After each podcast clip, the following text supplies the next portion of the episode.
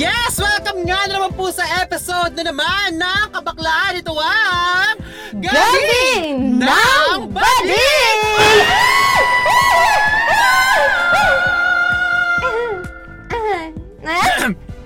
Yes! Yan. Miss Yani, eto na. Kamusta naman ang linggo mo? Yes! Okay naman. Naghahanda na para sa Valentine's Day! Yes! Day! Ako talaga sinabihan mo niyan? Ay, pasensya na, bebe! Dahan-dahan ka dyan, madam! I'm so Tama. sorry. Ay, pero AC, sa mga bago nating listeners, magpakilala muna tayo. Go! Yes! Eto nga ang reyna ng kasigipan, nag-iisa!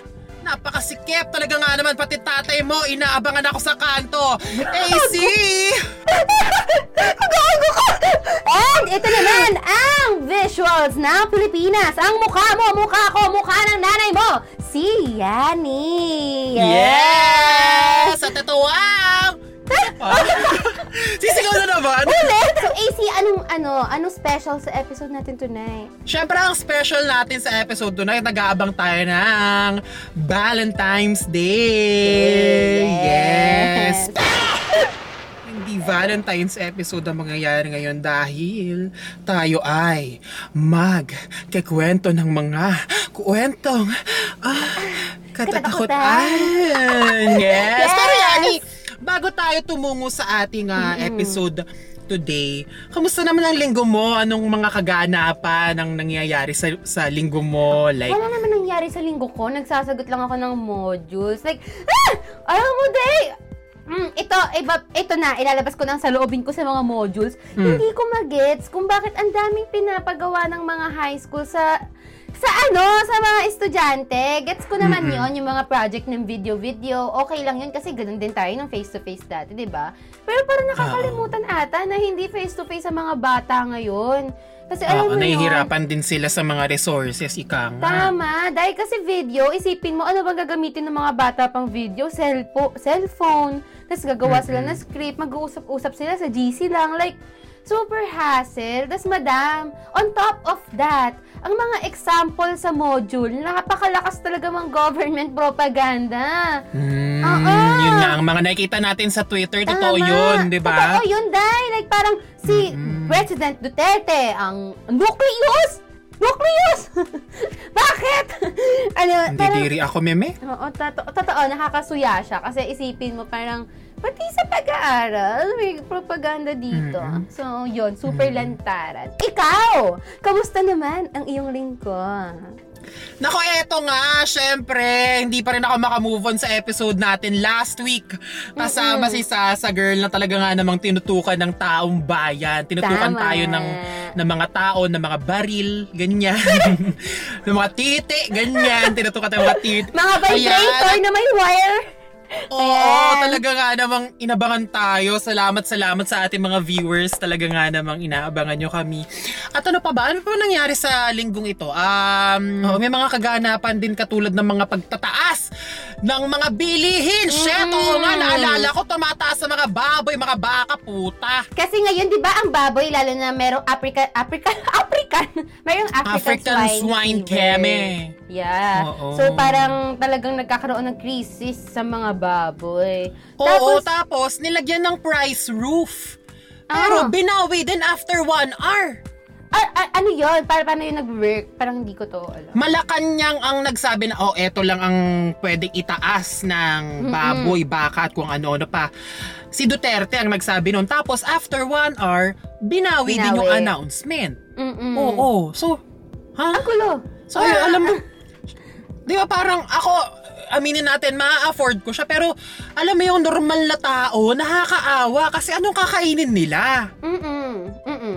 Tapos kasi yung parang, yung mga nagbebenta, hindi rin naman nila ginusto yon na magtaas ng ganun kataas yung presyo ng bilihin nila. So parang, lahat kasi tayo apektado. Yung mga, yung mga ma- may yaman, mga nasa 1%. Aminin naman natin. Oo, yun. like, barya lang sa kanila yan, madam. Pero sa atin kasi, na parang, yung mga isang kahig isang tuka, magkano na ba ang baboy? Parang super, super mahal na hindi ka makakain ng tatlong beses sa isang araw.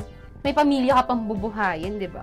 Tapos AC, meron din tayong oral arguments about sa anti-terror. Ay, oral! Mememet ko yan!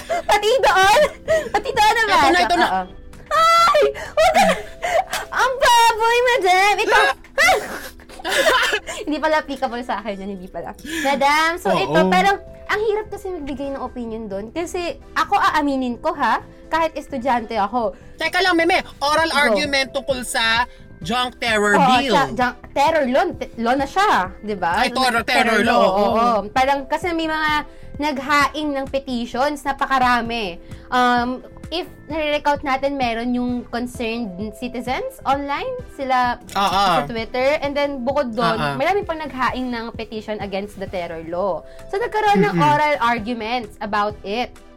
Tapos, ako, bilang isang estudyante ha, nahirapan talaga akong makasunod. Easy. Kasi, kasi hindi ko siya maintindihan. Ang daming legal Mm-mm. jargons. Parang, At saka, Meme, for sure, hindi lang ikaw ang hindi nakakaintindi. Mm-mm. Ang dami pang hindi nakakaintindi na mga out of school youth na Pilipino pa rin na dapat Mm-mm. naiintindihan nila ito dahil kasama sila sa sa mga batas na dapat ginagawa ka dahil sila ang bumubuo nga sa sa bansa, sila ang bumubuo sa gobyerno, hindi kompleto ang gobyerno kung walang mga tao. tama. So, alam mo yon na to begin with, dapat ang batas, katulad ng sinabi mo kanina, dapat ang batas understandable sa sa atin, sa masa. sa normal citizen, no? Yes. Oo. Kasi isipin mo parang estudyante nahihirapan ka kasi sorry ha, tanga na kung tanga. Hindi ko alam yung interpellations, kung bakit Mm. bakit may ganun.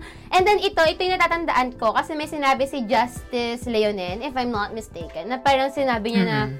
um, hindi ata tama na maging political ang ang Supreme Court sa ganong kaso Mm-mm. muna. Parang bring your facts, bring Mm-mm. your facts, yun yung sinasabi. Parang may may hati kasi na side. May mga law students, eh, mga, yung mga familiar with the law, na nagtatanggol na Mm. tama naman daw yun, na parang hindi maging political. Pero for us kasi, na parang common citizens, ang iisipin natin, ba't hindi maging political? Eh, part kayo ng government. Parang, Ah, ah, ah, ah. Parang 'di ba? Tapos parang sinasabi na naghihintay pa ata ng concrete case bago siya bago ano lang mo 'yon, bago i-consider na- Mag-proceed? Oo, with that. Pero tuloy pa rin Mm-mm. naman ng oral arguments. Pero ang, ah, ang ano lang kasi Number one, parang kailangan pa ba natin maghintay ng libo-libong mamamatay bago tayo mag-proceed Ah, ah, with that? And then, Mm-mm. second, bakit nakadepende yung anti-terror law sa... ah, alam mo, nakadepende siya sa technicalities. Parang pwede Oo. tayong mag-fail dun sa petition to junk it dahil sa mga technicalities. Technicalities na third, hindi natin maintindihan kasi Mm-mm. hindi accessible ang language ng batas sa ating mga mamamayan. So parang Mm-mm. Parang ang hirap naman lumugar sa laban na to. Pero, ano, siguro props na lang to our lawyers kasi napakagaling nung pakikipaglaban nila dun sa korte. Mm-mm. Pero tuloy pa rin ang oral tama. arguments, AC. Yun lang naman ang stand ko with that. Sa, sana, ang hirap lang yung subaybayan kasi hindi mo siya Ah, ah. maintindihan. Walang maintindihan ng mga normal na tao sa totoo. Totoo, ah, sorry Kung hindi ha. mo bibigyan ng effort talaga, Mm-mm. hindi mo maiintindihan at all. oo. Tama, tama, tama. Kay horror! Horror talaga, At saka, day! alam mo, ang daming ano, um, tawag dito, um, ang daming nasa panig ng terror law. Dahil hindi rin naman nila naiintindihan yun. Dahil Mhm. akala nila, ah, ito lang ang kalaban natin. Eh, hindi lang naman yun ang epekto nun pagka, Mm-mm. yun nga, naisa batas na nga, di ba?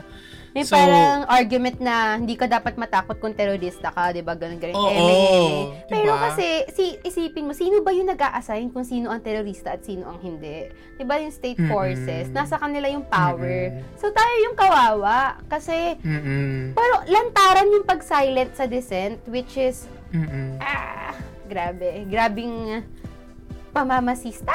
Tama ba yung ano? Oo. Fucking hate it. Ah, Fucking oo, hate I it. fucking hate it. Oh, okay. Kaya Yes. ayun kayo guys, kung nakikinig kayo ngayon, please um try your best then to explain to your families. Yung simpleng conversation talaga, malaki talaga ang nai-boost.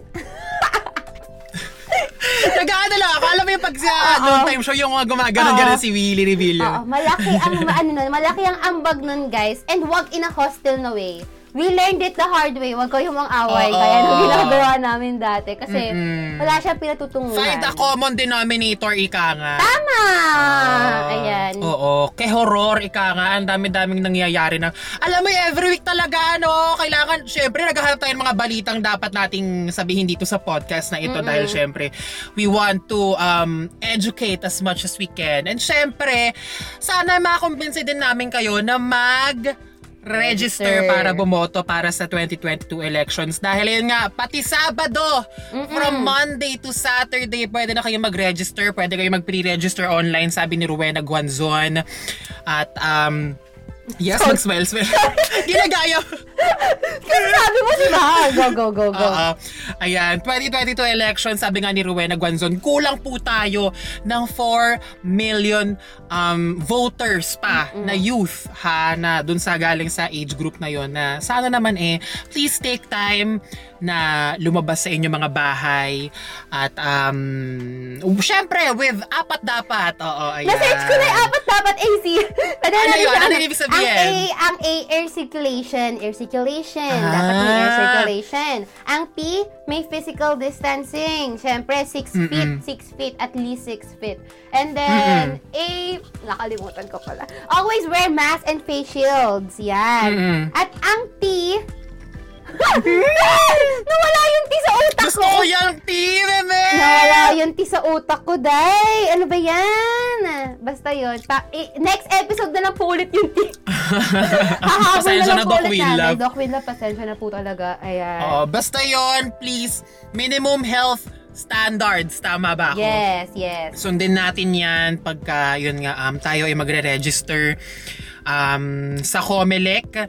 Siyempre, alam, at tanong, tanongin nyo sa mga matatanda kung saan kayong mga distrito dapat bumoto. Pero, pagka nag-register, nag-pre-register ka online, makikita mo na doon kung saang distrito ka magpapa-register at Tama. buboto sa 2022. At syempre, ito, Mm. Kapag ka hawak mo na yung stub mo, hawak mo lang yon dahil yun ang kailangan mo sa 2022 at sa national ID. Okay. Shit. Oo. Kasi na kaya yung stub ko? Ikaw pala to, bibida-bida ka sa Twitter, nag-rehistro ka, tapos nag-guess ka pa kay Bianca Gonzalez, tapos nawawala mo pala yung stub mo? Hayop Sabi ko, asan yung stub ko? Iniisip ko talaga. Sabi ko, saan ko nilagay yun?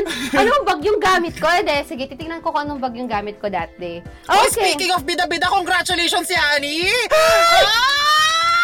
University Thank you! Scholar! Yes! Congratulations, Mare! Madam! Eh, ine-enjoy ko na siya ngayon. Baka kasi ito na yung first and last. So, thank you, guys. thank you. At least naranasan ko. Ayan. Mm-mm. So, so, so. Eto na nga, Meme. Speaking of horror. Horror. Ah! Ito na nga, ang ating usapang horror. Horror. Yani, ito na nga. Ready Siyempre na. dahil ngayon ay Valentine's Day at uh, pareho na kaming single ni Yani, eh pag-uusapan natin ang mga katatakutan. Para sa mga kwentong katatakutan, nang hingi kami sa inyo through our Twitter account at nagpadala kayo sa aming email. Ayan, so yung nakapag- iba kagaguhan, mga ginago nyo lang kami, Tama. mga nagkwento doon ng mga ginos daw. Wala kaming pakialam sa inyo, mga nasasaktan kayo. Diyos ko, anong pakialam namin? Sa kayo Tama. na buhay namin dito, tapos papadala nyo kami dito ng mga kwento ninyong mga malulungkot. Meron ba kwento mga kayo. ano? Mga kwentong grinder? Sabi namin katatakutan. Wala kaming paki sa love Oo. life nyo.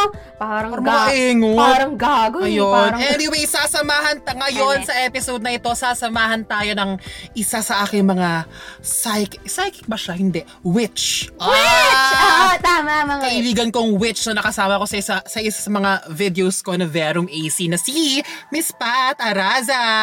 Sa pagbabalik ng gabi ng gabi.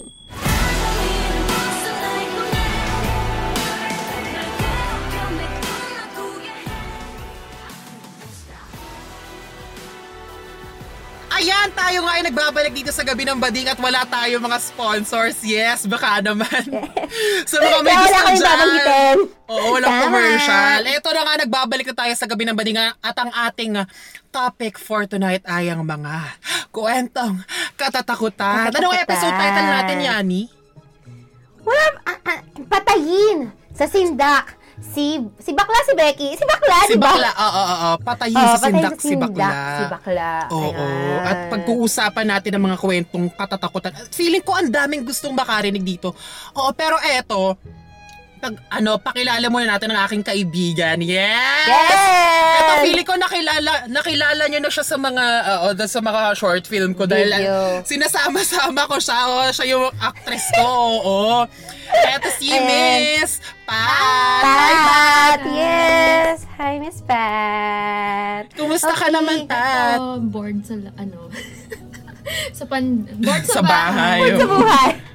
Yes! Oo. Miss Pat, anong ano, anong mga ginagawa mo? Like tarot readings? Um, Paano nagsimula, Meme? Oo, ayun. Yon, yon, yon. Ah, okay. So, yung tarot, nag-start siya yung college ako. Alam mo naman kasi, sobrang stressful ang buhay film. Mm-mm. So, may friend ako, nagtatarot siya. Tapos, yung kastresan ko sa buhay, um, dun ko parang binubuhos na pag nakakatanggap ako ng reading sa kanya, kahit pa paano gumagaan yung pakiramdam ko. So, na-inspire din ako mag-tarot. So, nag-start ako 2017. So, magpo 4 years na ngayon. Ayun. Noon, naalala ko, ikaw yung unang nag...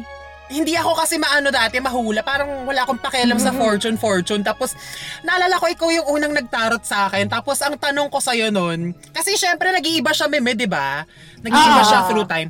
Tapos, ang hula mo sa ang tanong ko sa nun, tama ba yung ginagawa ko sa buhay ko? Like kasi nagsa-start pa lang tayo sa film school noon. Tapos sabi mo, tapos ang sabi ng mga baraha, oo. Yes! Uy, alam mo, in fairness, hindi ko natatandaan yung mga hula. oh, ay, ang dami mo naman kasi hinuhulaan, di ba? Yung Lahat, Oo. lahat ng mga kaibigan natin hinulaan mo. Oo, isa ka sa pinag-practicean ko. May, may naalala ko, may isa ka pang hula sa akin na may isang lalaking manggagamit sa akin. Nagkatotoo ba? Ewan ko, pero Nagkatotoo may na ba? na-feel naman ako na may ganun. may na-feel ako na mangga. Oo. natapos na natapos na yung face na yan. Oo, pero tapos naman na yan, oo. Kasi ikaw yung kasama ko nung nag-ano tayo eh, film center. 'Di ba Nung nagpunta tayo sa film center, yung hinabol tayo ng mga aso. Sobrang fail yun. Oo. Pero naaalala ko yung sinabi mo, may sinabi ka rin eh, yung tungkol sa mga lumulutang na mumu. Sige, ito muna. oo. Oo, ik- ikaw. Paano yung mga alam mo dyan sa mga ganyan? Oo, may, may, ano, may ano siya, may mga... Bukod sa tarot, meron din talaga siyang alam with the spirits. Sakto lang, sakto lang. Kasi ano, dati kaugalian namin, ano, sumama sa mga ghost tour, ganun. Mm-mm. So, Oo. na-educate kami doon. Shucks. Uh-uh. Ano yung meron dun sa lumulutang na mumu na sabi ni AC? ah, ayun. Kasi 'di ba minsan may nakikita tayong lumulutang na mumu or kaya yung yung pag may wall dito tas lumulusot siya. Mm-mm. So, may nagsabi kasi sa akin dati, isa sa mga mentor ko na hindi daw necessarily mumu yon or mga multo. Parang yun yung energy daw na naiiwan ng isang spirit sa sa mundo. So, halimbawa, nakikita mo siya lumulutang, it's because dati may platform yon Or kung lumusot siya sa pinto, um, ibig sabihin dati may pintuan doon. So, parang yung mga Mm-mm. energy na yun, naiiwan siya ng isang tao um, dahil nga sumakabilang buhay na siya. So, halimbawa, dito ako sa bahay, um, yung energy ko may iwan dito, ganun. Amazing. Parang ano, tawag dito, we all live in the same plane, ika nga. Parang Tama! time is just a concept of humans na, Oo. oo, di Oo, ba? parang. May parang meron yun tayong ano. May term yun dati, nakalimutan. Imprints of the past yun. Wow, oo, Imprints. sinabi ko sa akin yan. oo. Ang ganda, nakakatalino yung imprints of the past. At saka Tama. naaalala ko, sa isang, may pinakinggan din ako na podcast before, ang pinakamalaking tawag dito, ano yung tawag sa salamin, meme?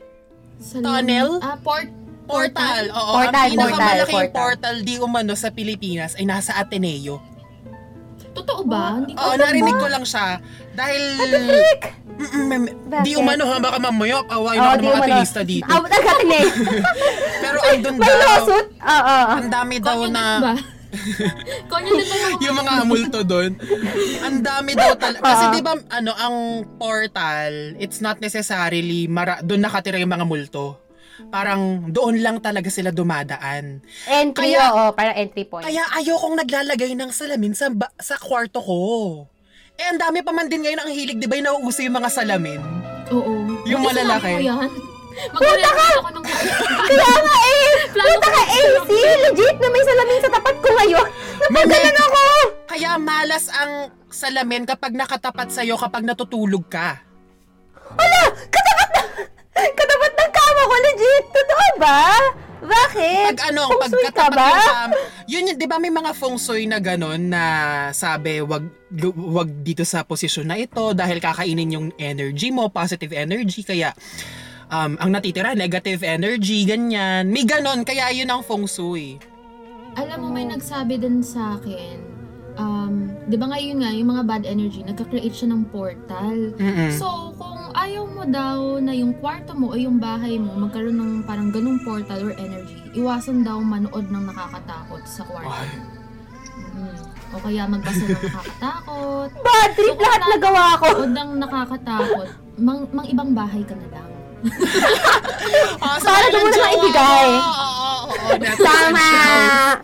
Tapos, Doon mo iwan yung negative energy. Ano pa ba yung mga alam kong mga nakaka-negative energy? Yung magpepwesto ka ng kama sa tapat ng pintuan. Yung mga ganon, mga as simple as that. Mm-mm. Oo. Dahil kinakain Ang yung weird kasi- positive energy mo nga daw. Oo. Tsaka din daw yung granite. Di ba, uso sa mga Pinoy madaming granite sa kitchen. Sa kitchen, oo.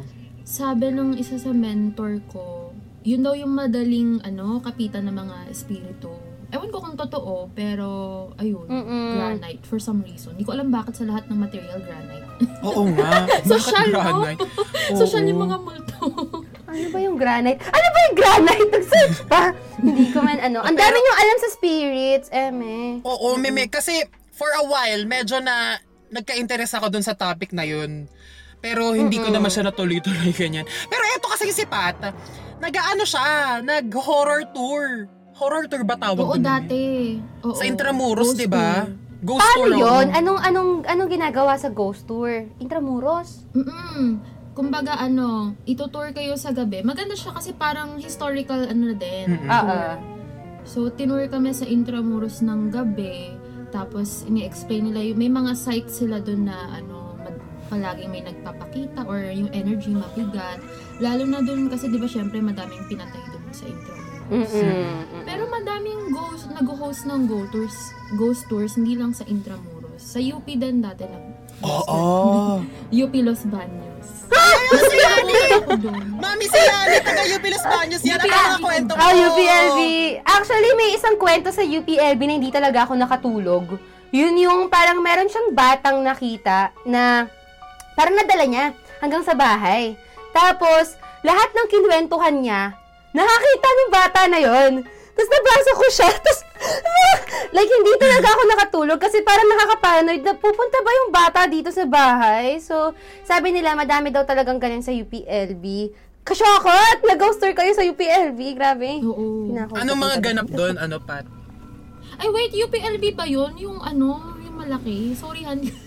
Like, may UPD din kasi, tas may Ay, UPL. Diliman pala. Diliman. Bakla Oo. ka. May kwe- Diliman. kaya, kaya nga, nakuwento. Sorry po.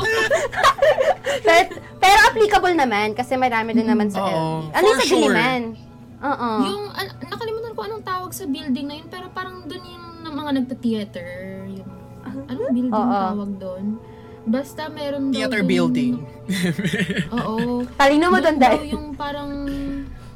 Basta, estudyante daw siya ng UP dati, tapos parang na-aksidente siya ata sa stage. Tapos every time na may mag-perform, ano, Oo. na- yung mga actors na nakikita siya or something.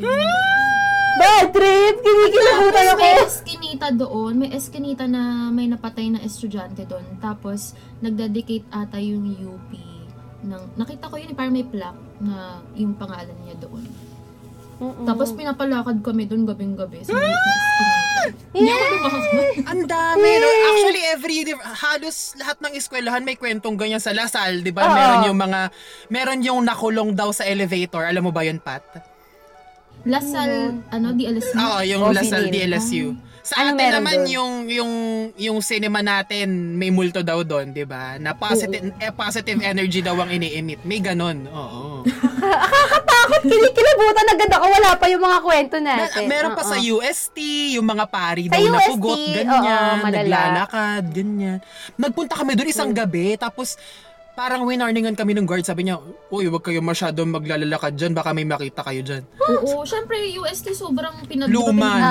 ng university yun. Oo. Totoo. Pero in general sa Manila talaga madami kasi naging war spot yung ano Manila Nung, dati. nung 1945, sa Battle of. Manila. Ayan! Pero sa May ambag. Malate, ang daming na ano doon. Ay, talaga?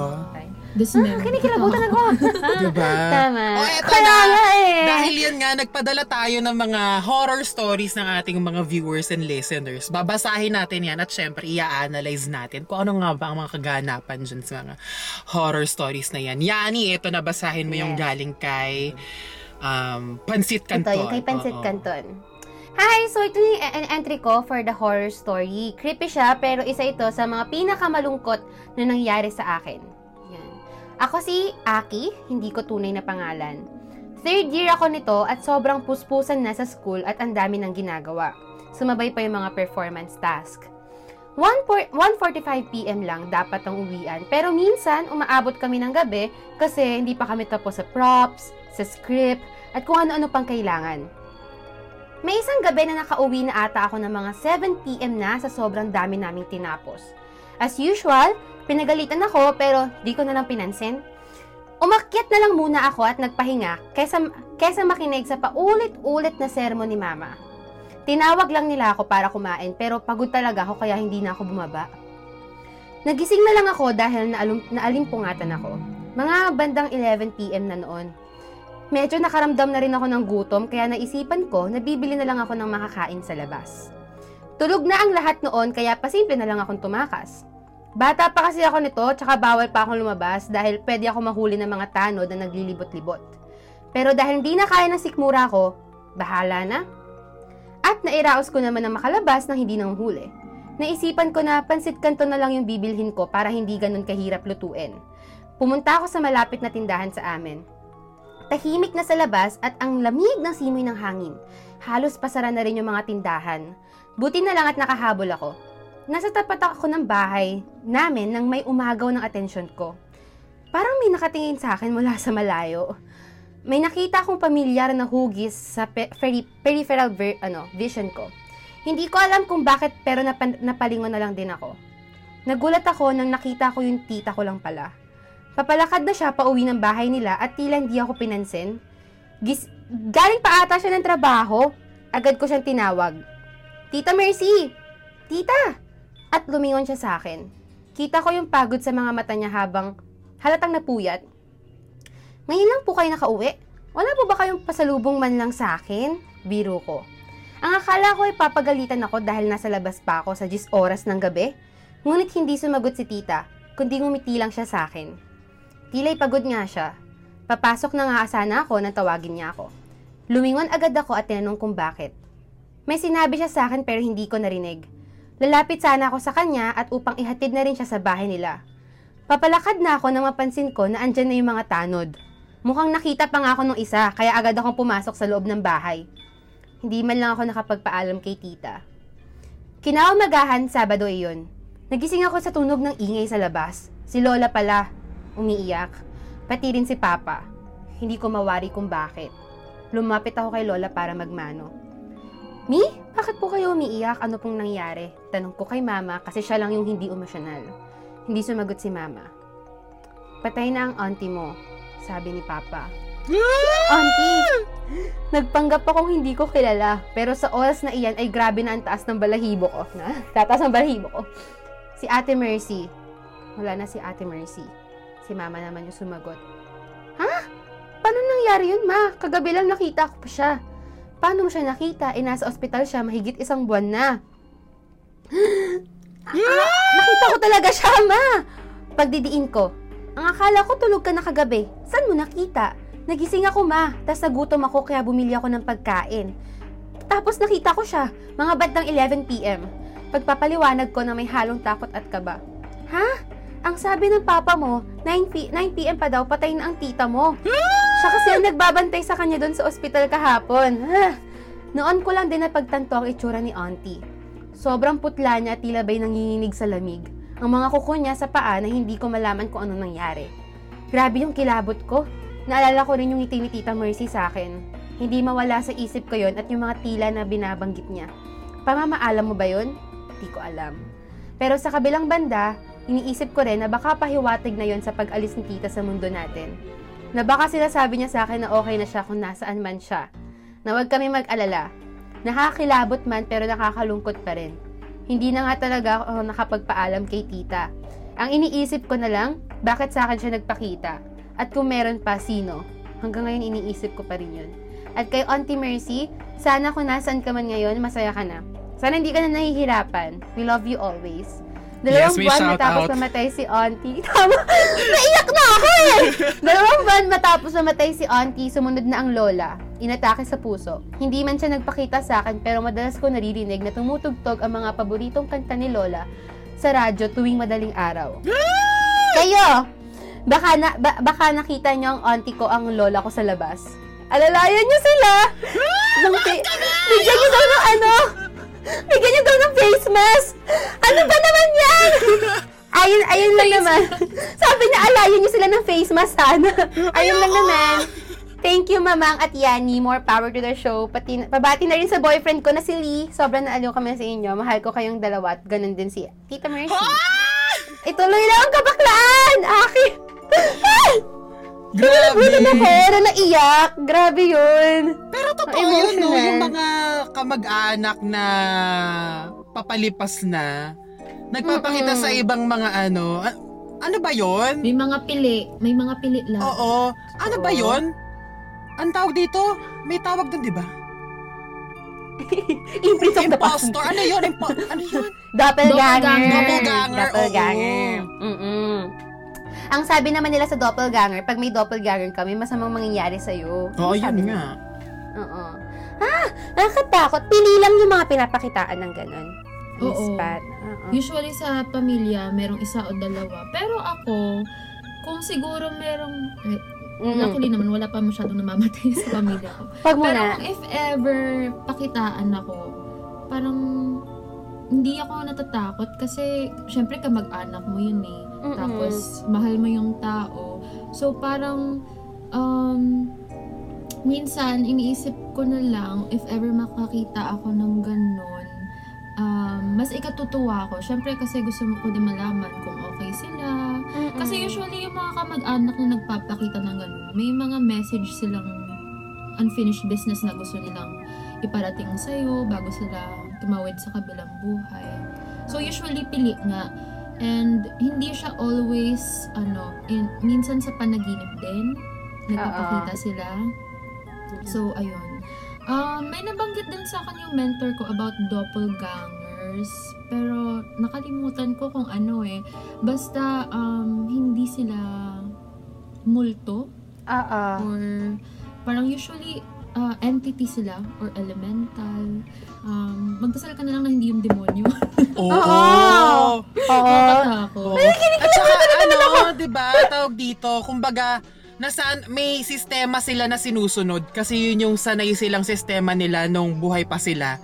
Kaya Oo. Kaya siguro, yung bumili siya ng pansit. Oo, nandoon yung tita niya, Tita Bercy. Oo, nasanay. Ay, Sumalangit grabe. Nawa. Sumalangit nawa. God bless. Kung ano, ano man.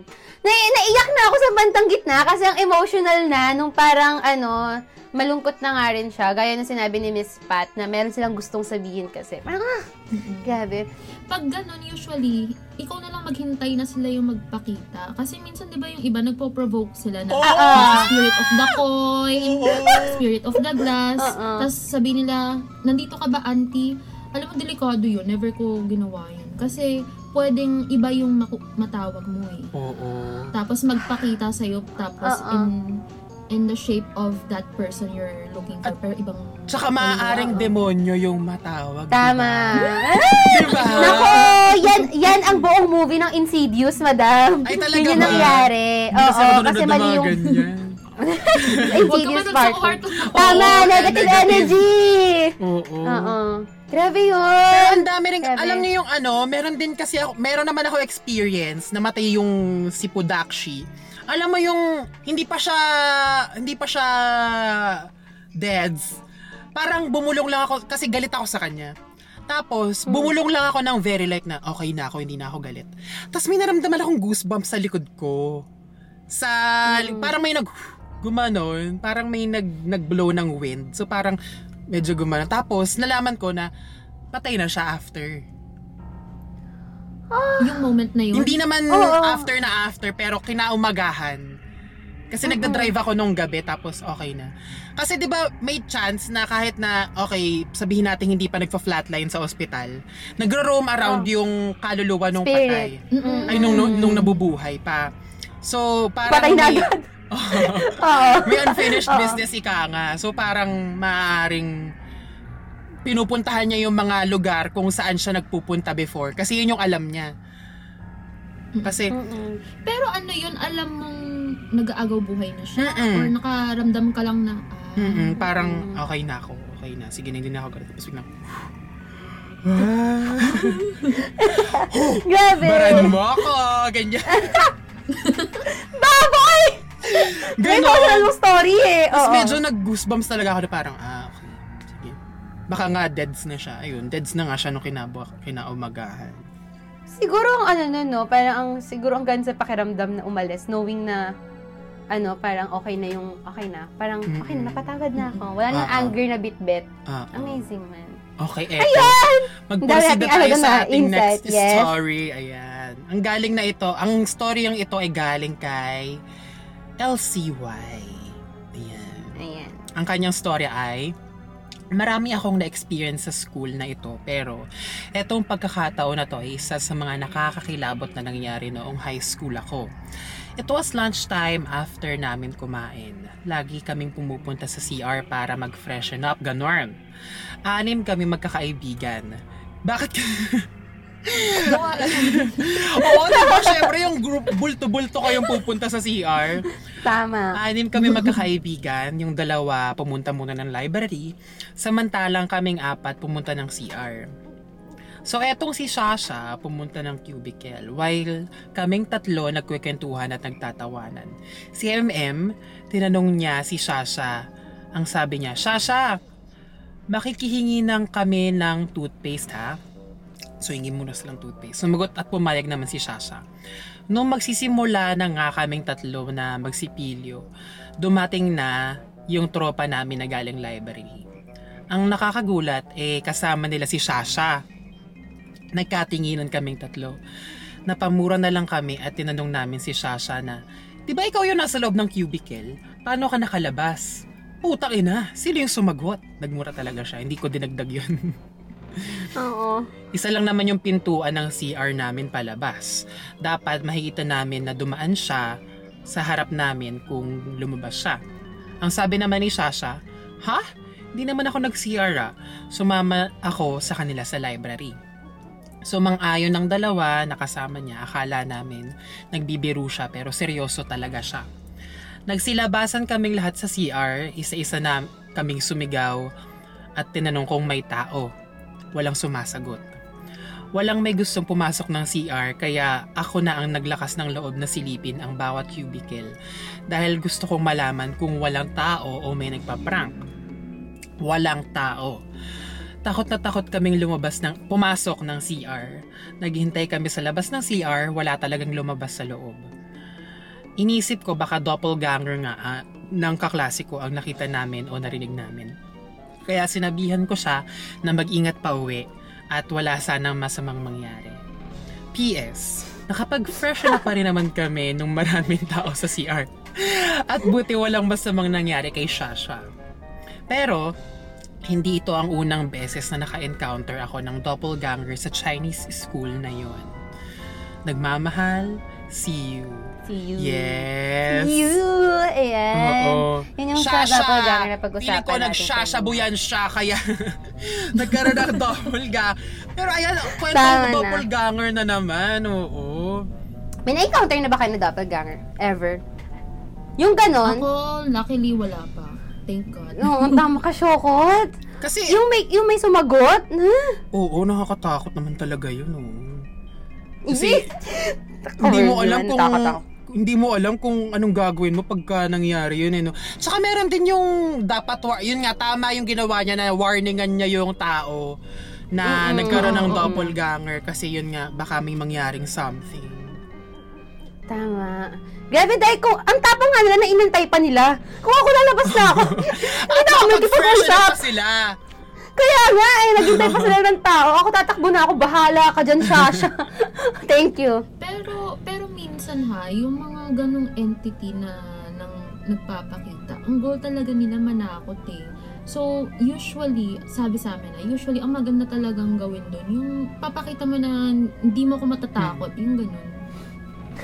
Kasi the more na Oo. natakot ka, yun yung hinahanap nila. Mm-mm. So yun yung goal nila na manakot lang talaga. Oo. Sana hindi nila ako narinig. Buwisit. Hindi nila ako Gusto naman narinig. buwisit. Hindi man, oo. So, eto, bilang um, parehas naman ng istorya etong si si Yu at si ano si yung kanina si Aki. Pag-usapan naman natin. Eto may encounter na ba kayo sa mga lamang lupa? Oo, man. Ako meron. Eh talaga Ay, yan. ala- Sige nga, ikwento mo. Ang yan. kapamilya ko. hindi kasi 'di ba mga lamang hindi man lamang lupa, pero mga mga duwende, mga mga Duwende, kap- kapre, kapre. ganyan. Oo. Sirena sa akin. Hindi siya naman tu- lupa, laman tubig, di ba? hindi man kasi ano. Baklang bakla. Kaya nga eh.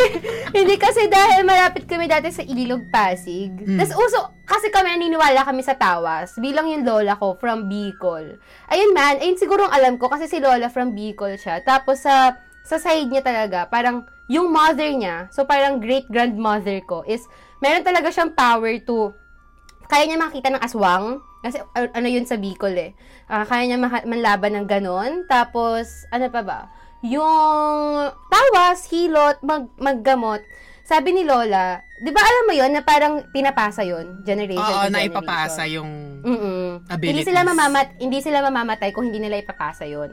Kaso sila, sabi ni Lola, hindi niya daw kinuha kasi mahirap. So, barang papel daw yon Tapos nilunok niya, nil- pinalunok niya na lang daw bago mamatay. Kasi ayaw nilang kunin. Anyways, ang dami ko sinabi. Yun na, naniniwala kami sa tawas-tawas. So, ako, pag nagkakasakit ako dati, lagi akong tina- nagpapatawas bago ako pumunta ng doktor. so, ano, parang kung hindi duwende, madalas sirena. Kasi dahil sa buhok ko. Kasi kulot siya. Mm, mm, So, mm. parang yun yung gusto nila. So, ayun, yun, yun lang encounter ko sa ano. Lagi nila ako nababati dati. Pero yung ano, yung nakaaway ko, nakaaway, nakakatakot kasi silang banggain eh. Kasi, Oo. mm, di ba? Spiteful sila. Totoo. Parang tipong pag nabangga mo daw ang punso talaga nila. Grabe sila pag nagkasakit ka. As in yung nakakamatay talaga. Yun yung, yun yung alam ko. Yun yung paniniwala namin. Kayo? Tsaka totoo, pala, totoo talaga siya. Na may mga lamang lupa nga, totoo may mga duwende, ganyan. Ako, ang pinaka-concrete na example na naala, hindi ko alam ah, syempre di umano again. Yung Ah, isang ah. celebrity na namatay before, kasabayan ni Janice de Belen, si Julie Vega.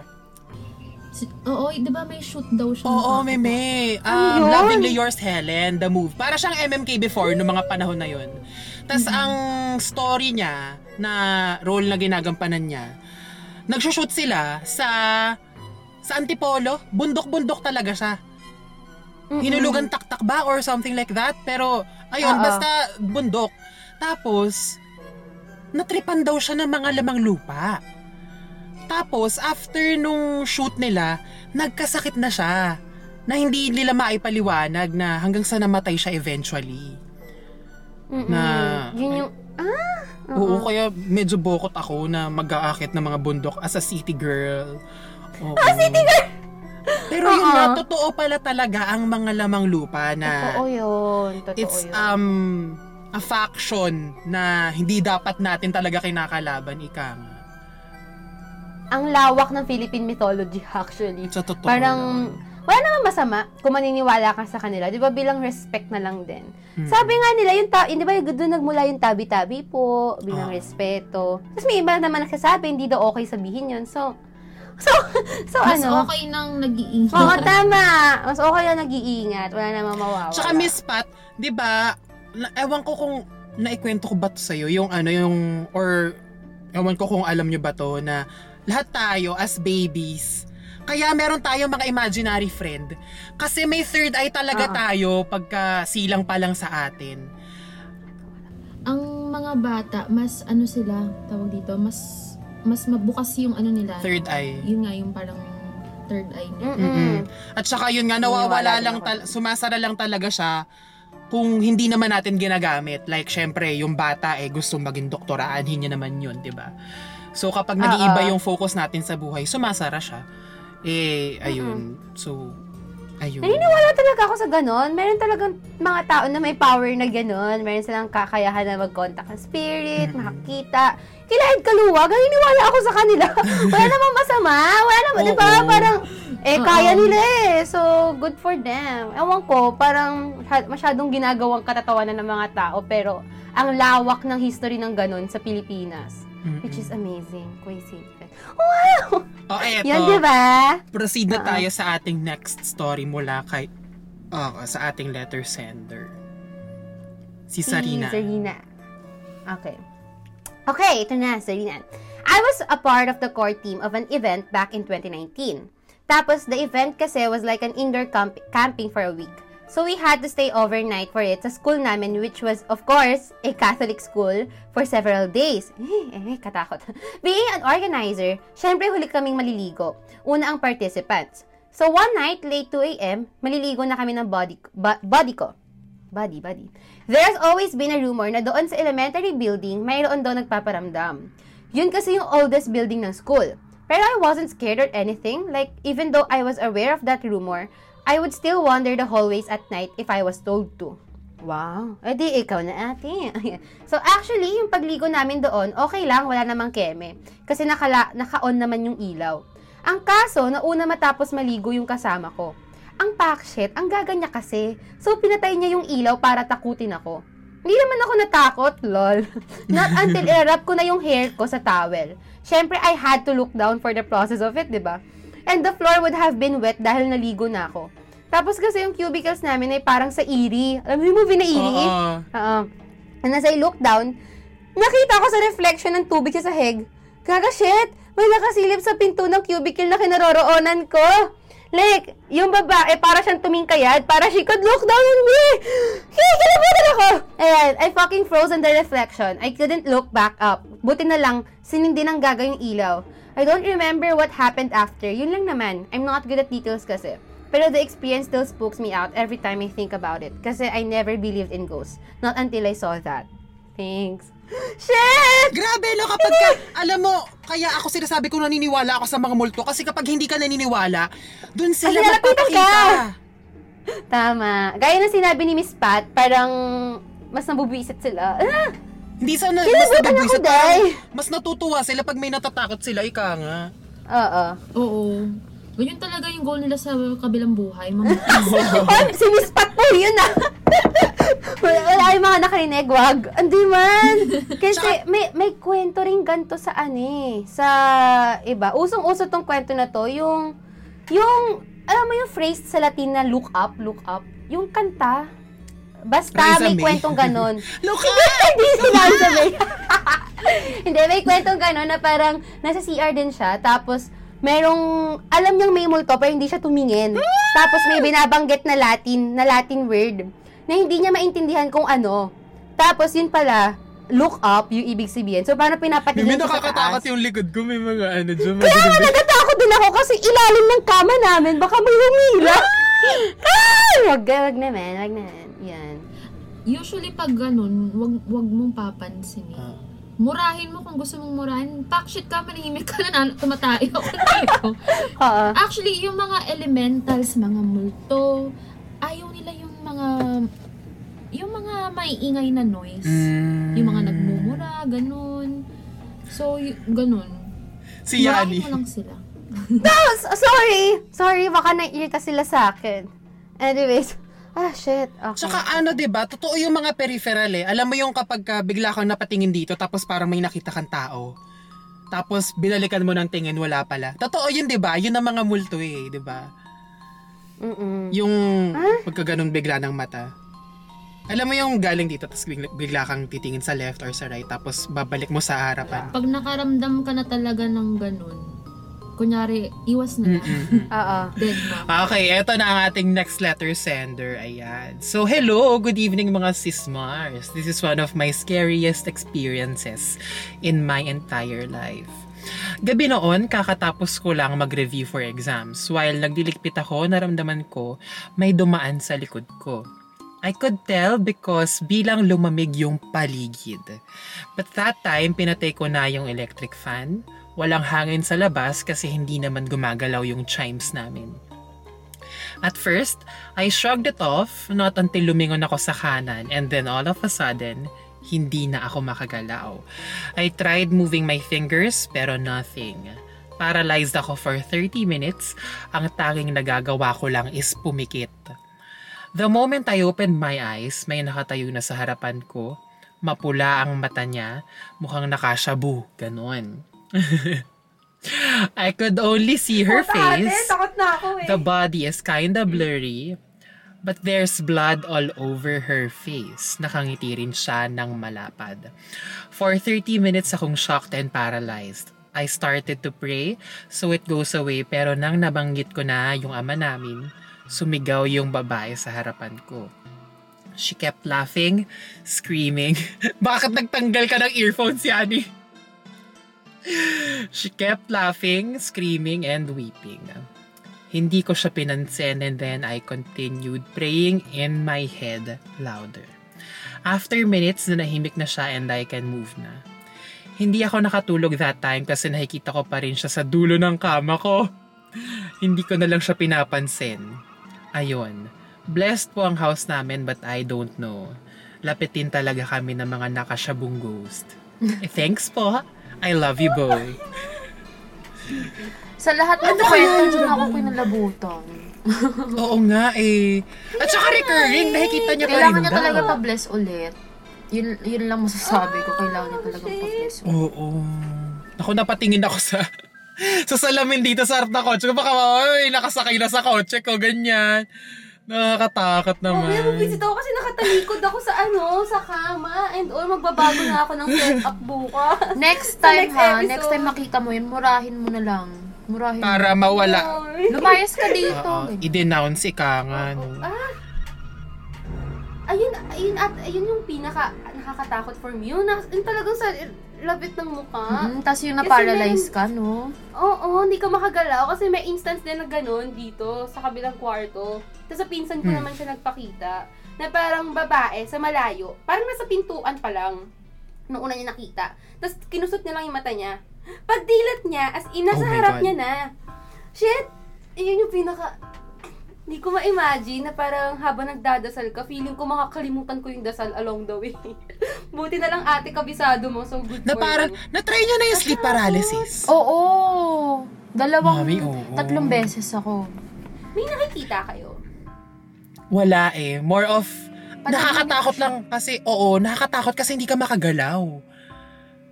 Kumbaga ano, 'di ba, pag tayo nananaginip, iba yung subconscious mind natin. Mm-mm. So, usually sa sleep paralysis, biglang na-realize na ng brain mo na nananaginip ka pero hindi ka makaalis sa panaginip.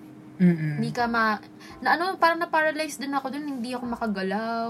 Tapos, Gising ka eh. Alam mo yung, alam mo kung saan yung pwesto ng unan mo, nararamdaman mo yung lamig ng paligid dahil sa aircon, yung kam, kumot mo. Tapos, shit, hindi, hindi ko, pa- hindi mo maigalap ganun. As in, ganun, gan, ganun ka otal-otal na parang hindi mo maalam kung ano yung... Feeling ko, Yani, maganda yung placement ng kwarto mo kaya hindi ka nagkaka-sleep paralysis. Pero depende rin kasi yan sa feng shui ng kwarto mo eh, di ba? Kung saan nakaharap ang mga bagay-bagay. Tatanggalin ko na nga yung salamin mamaya eh. tapos yun, na-experience mo din ba yung pag nag-sleep para- paralysis ka? Hi, yung si- sigaw ka, hingi ka ng tulong, pero wala kang naririnig. Oo! Pero sila pala, naririnig na nila akong sumisigaw. Ay, talaga? Oo. Pero ako hindi ko naririnig sarili ko sumigaw. Tapos ang bigat talaga sa pakiramdam. Ang Yun frustrating. yung worst. Ah, pero sabi kasi nila, parang usually daw nangyayaring pag super pagod ka. Totoo ba? Oo. Mm-mm. Tsaka pag super lamig ng kwarto daw. Nakakadagdag daw siya ng ano, oo. Ako in my case, meron kasi akong tinitake na gamot noon. Tapos yung effect niya kasi, ano, ah, pampaayos din ng sleeping pattern ko. Tas for some reason, every time, yung tinatake ko yung gamot na yun, yung mga panaginip ko, lumalalim ng lumalalim, naging mas realistic. Tapos doon ako naka-experience ng sleep paralysis, tatlong, ano, beses siya nangyari. So, tinap ko din yung gamot na yun. Grabe. Grabe. Nakatakot. Natatakot ako. May time talaga na parang naid ako sa sleep paralysis na thing. Kasi parang di ko kakayanin. Ang ano talaga, meme. Parang Parang nun. pag nagising ka, parang, shit! Congratulations ako ang big winner! Parang ganun talaga yung feeling sa totoo lang.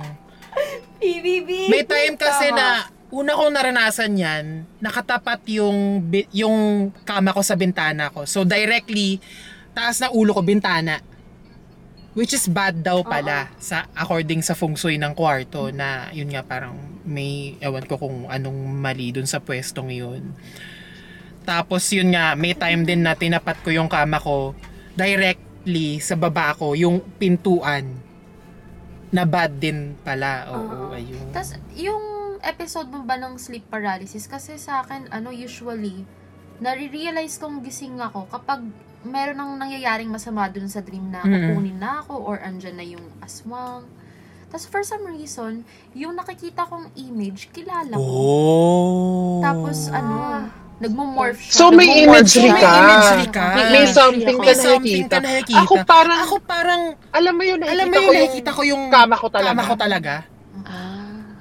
So, parang So, parang nakadilat yung nakadilat mata ko yung na ko na nakaganon. Na, na naka, naka- hindi talaga talaga ako nakadilat. So, So, kita ko yung like, may stuff toy ako dyan. Alam kong nandyan siya.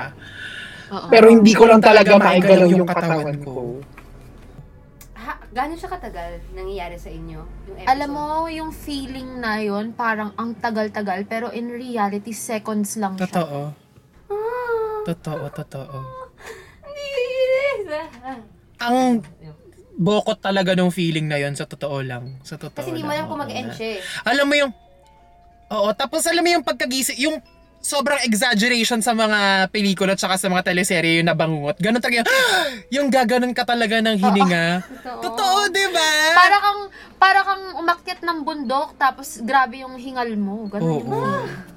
Oo, tama. Ito na Miss Yani, basahin mo na ang ating final na to, This is no? our Final last letter. Ayan.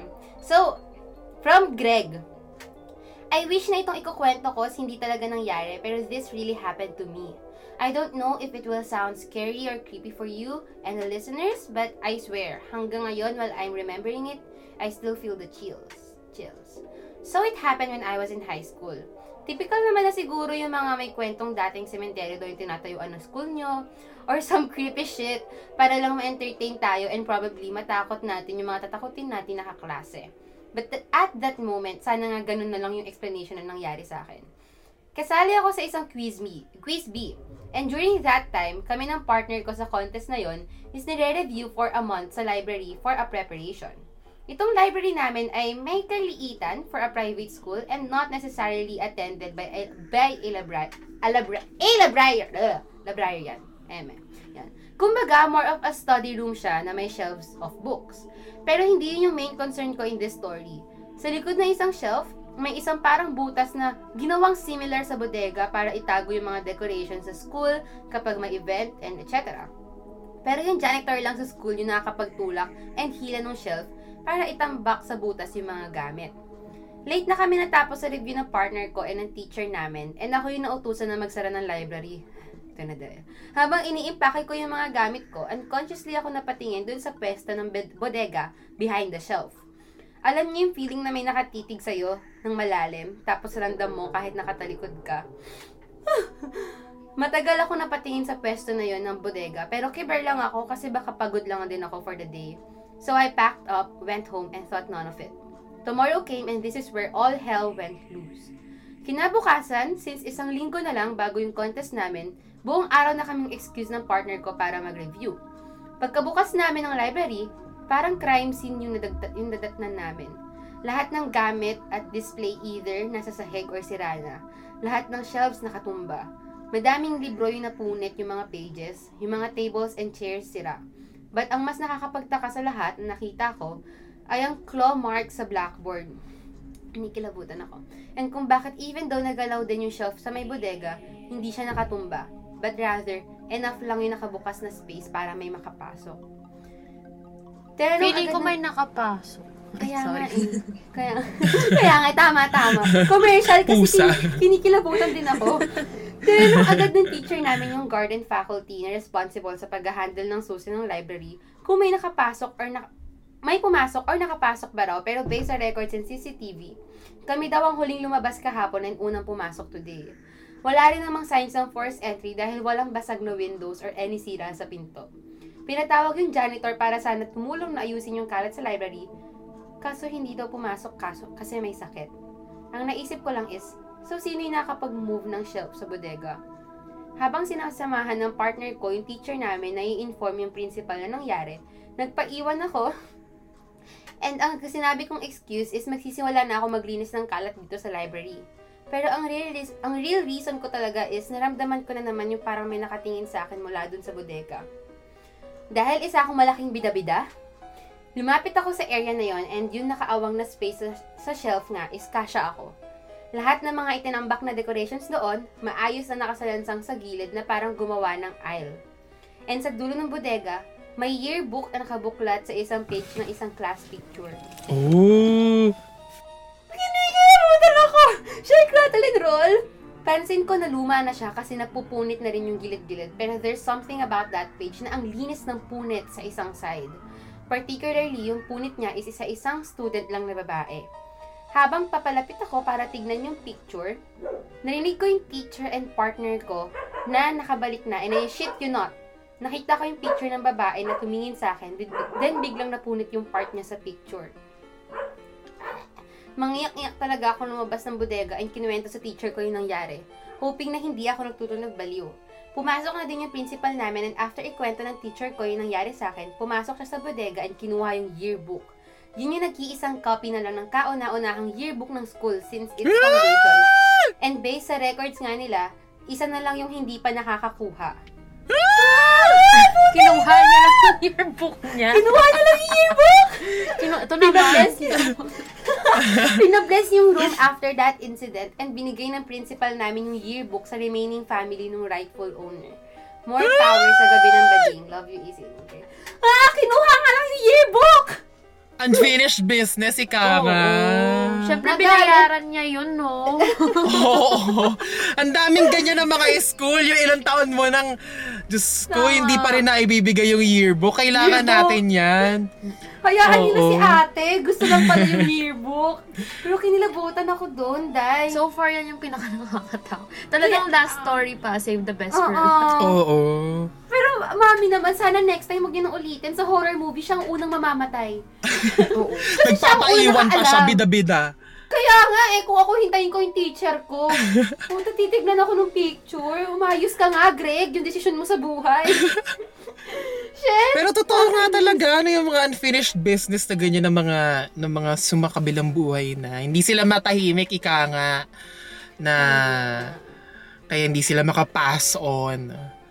Ayan. Yung animal clause, feeling ko parang hayop talaga yon na nakapasok and pwedeng, may possibility siya yun eh. Mm-mm. Oh, baka nag-take siya ng ibang form. No? Amazing Oo. na. Nang Pwede, gulo pa ng pwede, library. pwede. Ito namang multong to, kukuha lang ng yearbook, nang gulo pa ng library. Baka hindi Kaya niya kasi alam nga. kung saan nakalagay. Baka hindi niya alam kung saan nakalagay. Hinanap niya na sa shelves.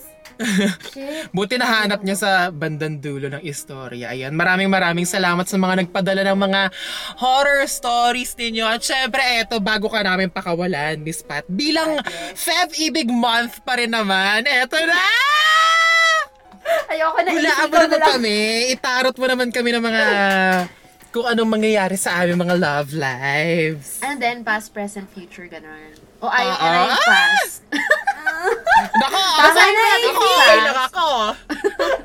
Ayos lang. Sige po. Ayos lang. Sige po. Napilitan. Sige, ako na lang muna. Ako na lang muna. Sige, tapos sige. si Oh, Yani. Para may thrill. Ah, okay. Ito na pala, babasahan na kita. Sige, sabihin mo kung stop na. Uh, left, middle, or right? Middle! One. Ano kaya ang ebas ng kapalaran? Sa iyong Pass. pag-ibig. Present. Ang pag-ibig, Fortune cookie. Future. Sa past is two of chalices. Ngayon, sa Two of Chalices, nakikita mo naman, di ba, maganda yung harmony nilang dalawa. So, sa ah. past ba, nagkaroon ka ng parang magandang relationship or harmony or chemistry sa kung sino mang taong to? Not necessarily jowa, no? Mm-mm, not necessarily. Basta yung chemistry lang. Yung... Parang, pa- paano ko ba sabihin? Mukha mo yan, ah! Oo naman! Oo! Kung baga in tune Oo. kayo, nagko-complement yung ah, vibe nyo sa isa't isa. Mm-mm, meron, meron na. oo. Ah, meron. So, yan ang pass. Maganda ang pass niya. Maganda, maganda. Tignan natin ang present. Okay. Okay. Crazy! Sa present, masaya ka, pero hindi daw sa love. Ay, oo. Kasi ito ha, pag tinignan mo yun, di ba yung card, it's celebration. Usually, at nung card na to, ang sineselebrate niya is yung personal achievement mo. Usually, career, um, achievement mo sa sarili mo, sa, sa growth mo. Totoo Tama naman. naman, Um, tama naman. Mas malakas yun. Oo. Hindi ko alam bakit ito lumabas sa ano mo, sa reading mo sa love. Um, siguro, ito yung dahilan, kaya wala siguro, ah, ewan ko, nandito pa ba tong taong to? Wala na, wala na. Ah, baka kasi, She's dead to me. baka kasi itong, ano, stress si ah, achievement mo, ito yung mas, na- dito ka mas nakafocus eh, baka walang room para sa taong yun or sa love. Ah, oo, oo, oo, oo. Mm. Night, as a near future, Mm. Wala daw room. Wala nga near ba? future. Um, Meron, masikip. Kaya nga eh. Kailangan tumiksek para makapasok. Okay. Sa near Ayan na. future, it's n- night, night of Atamis reversed. So, ang Night of Atamis, hello? Narinig niyo? ako? Apo, apo, apo, apo. Ah, Ay, yes, yes, yes. Night of Atamis reverse, sinasabi nito, um, may possibility na may bagong dumating or bagong opportunity for love. Pero sinasabi nito, huwag kang magpadaloy-daloy. Kasi kung nakikita mo yung image, 'di ba, nasa horse siya. Pag may gusto, parang lalaban agad, susugod. Oo. Eh, eto, wag ka daw maging impulsive pag dumating yon. Kasi baka magkaroon ng maling decision or masyadong naging maaga yung judgment mo tapos hindi pala mag-work. Tapos, um, yon be more realistic daw bago mo ituloy. Ewan ko, basta yun yung sabi ng future. Okay po. Okay po, wag na lang. totoo, may, may tendency kasi ako na imagine, alam mo yung nakakabuo ka ng version ng ibang tao sa Oo. isip mo para ma-in love ka. Ay, dahil totoo. Parang more ideal. Masyad idealistic, oo. Na parang, ay hindi pala eh, siya yung taong yun. Ay, So- grabe. Tili you're worthy. Oo. man. Oh, I mean, pwede naman daw mag-work. Basta, wag kang sasabak agad. Bigyan mo muna ng time. Ah, ah. Parang pag-isipan ng mabuti, ika nga. Because Tama. love is not, ano, love is not an open door. Love is an open door? Ano daw? Ano nga ba ang kapalaran So, ni... Ay, left, middle, or right? Left. Left tayo. dab, Yes, left. dab. Left tayo. Left tayo, Miss Pat. Okay. So, sa past, uh, Five of Cups reversed. Meron sa past, nanggaling ka sa isang um, mahirap na sitwasyon, um, isang negative, nakaka-down, and na-overcome mo yun. Tama. Um, kumbaga, kung nakikita mo yung image, Mm-mm. um, parang, ayun no, tinatapon mo na, nilalet go mo na yung hindi nakakabuti para sa'yo. And nakagaan yun sa pakiramdam mo. Also, nagkaroon ba ng parang change in lifestyle or routine Meron. dito sa past na to? Ay, sa past? Past ba? Or sa present kasi nagkaroon pa Past. lang eh. Hindi, et, kumbaga ito yung naging cause eh. Ah. Basta may naki, merong change talaga. Meron, meron. meron. Miss Pat, tama na. So, sinasabi ng card na to, nasa past, meron kang ni-let go or iniwan na hindi naman necessarily naging masama for you. If anything, naging mabuti siya. Okay, so sa Ah. present Pare-pare, tayo. yung sinasabi nung ano, no, nung cards. Ang galing. Mm-mm. Oo. Present. Oh my gosh. Um! Huwag mo na, Pat! Ayoko pa!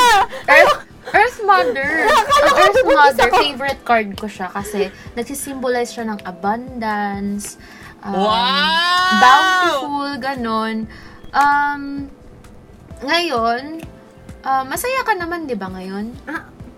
No offense man ha, sa nanonood. Oo oo man, oo naman. Oo man. Parang Oo. feel ko mas nagpo-focus Masaya ako ka. sa sarili Kumbaga, um, wala kang hinahanap. Kumbaga, masasabi mo sa sarili mo, medyo kontento ka sa kung anong meron ka ngayon. Wow. Wow, amazing! Tama. Mm-mm. Tama ka. dun. Ta siguro kung sexually active ka, mag-ingat-ingat ka na lang din. In case lang naman. Okay madami kasing madami kasing ano interpretation ng cards eh Tama. usually minsan eh, nagsisimbolize din to ng ano eh. Okay lang. I- iwas. Pwede, di ba? Like, katulad nung ka- halimbawa, ang daming nakakakuha ng card of death. Maaring ang ibig sabihin niya, it's a new beginning. Yeah. Yun naman talaga ang meaning ng Diba? death card kapag lumabas. Oo. Kaya lang siya nagiging masama kasi nga yung church, sorry sa mga ano dun sa church. Oo. Yun ang pinapalabas nila kasi hindi nga against nga sila sa tarot. Yes. So ayun. Hindi naman to makakabuntis, so okay lang. Mark, Mag-ano ka na, nail cutter ka na lang, Mare. Mark Efas. Safe. Mark safe. Shit.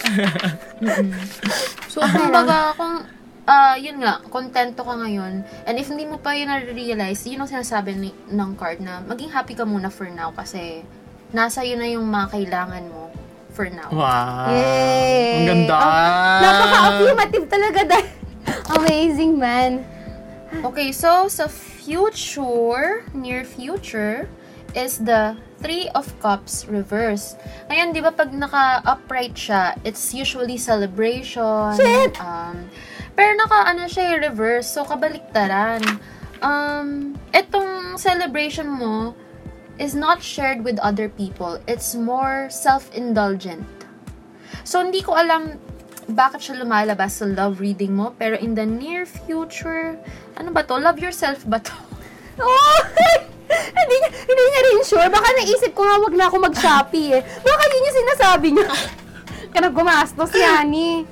Shit, ano Hindi, ba? kumbaga, sa near future, yung ano, yung appreciation or energy na hinahanap mo from another person, hindi hindi mo makuha eh. Ikaw nagpo-provide nun sa sarili mo. Mm. Oh, grabe. Grabe, na, napaisip. Kasi baka ma-feel mo sa near future, sinasabi dito na possibility na maka-feel ka na hindi ka appreciated, unappreciated. So, tendency, ikaw mag-fulfill nun para sa sarili mo. Oh. Love Yourself by Justin Bieber. Strong, independent woman, ikaw. Oo, yun yung lumalabas sa, ano, sa spread niya, panay yung mga strong independent woman. Wow. Tama! Hoy! At least strong At least- and independent. At least, woman? Walang nasabi. okay, man. siguro ha, siguro, na-observe ko din sa spread, ikaw kasi yung strong personality ka, no? Or, ikaw yung tao na kung alam mo yung gusto mo, yun yung susundin mo. Wala kang care kung um, maapektuhan yung iba. Opo, totoo, totoo po yun, Tito So, Boy. sinasabi dito, 'di ba nga self-indulgence? Baka kasi kaya hindi din mag-work sa isang ta- sa other person is um, hindi ka marunong mag-compromise kasi mas gusto mo yung sinusundan mo yung gusto mo. Wala, tama ka, Tito Boy! Exposed! Kaya dahil dyan, tumigil ka na. totoo, totoo. Yun, mag-compromise ka kung gusto mo din mag-work kasi hindi pwedeng one way lang palagi. Ayan, nag-advise. na, Hoy, ang tagal lang may jowa niya. Sipat may karapatan siyang mag, ano, mag-advise. Tama! Tama! Wala kang karapatan AC siya meron. Oo. Hindi, sinasabi lang naman yun ng cards, hindi yun galing sa akin. The cards never lie. Tama! Ngayon Oo, lang. Hindi, eh, tama. sinisi. Oo nga. Ayan, maraming maraming maraming maraming salamat Miss Pat for joining our Thank episode you. for tonight. Maraming salamat sa iyong Thank you handog for na having me. Katatakutan at pag ah, pagtatarot reading sa Yes, amin. sa pag-expose sa amin, sa mga kaibuturan namin. Lahat ng ayaw Oo. namin ilabas na ilabas. So, thank you, Miss you, Pat! Maraming Thank you, salamat. At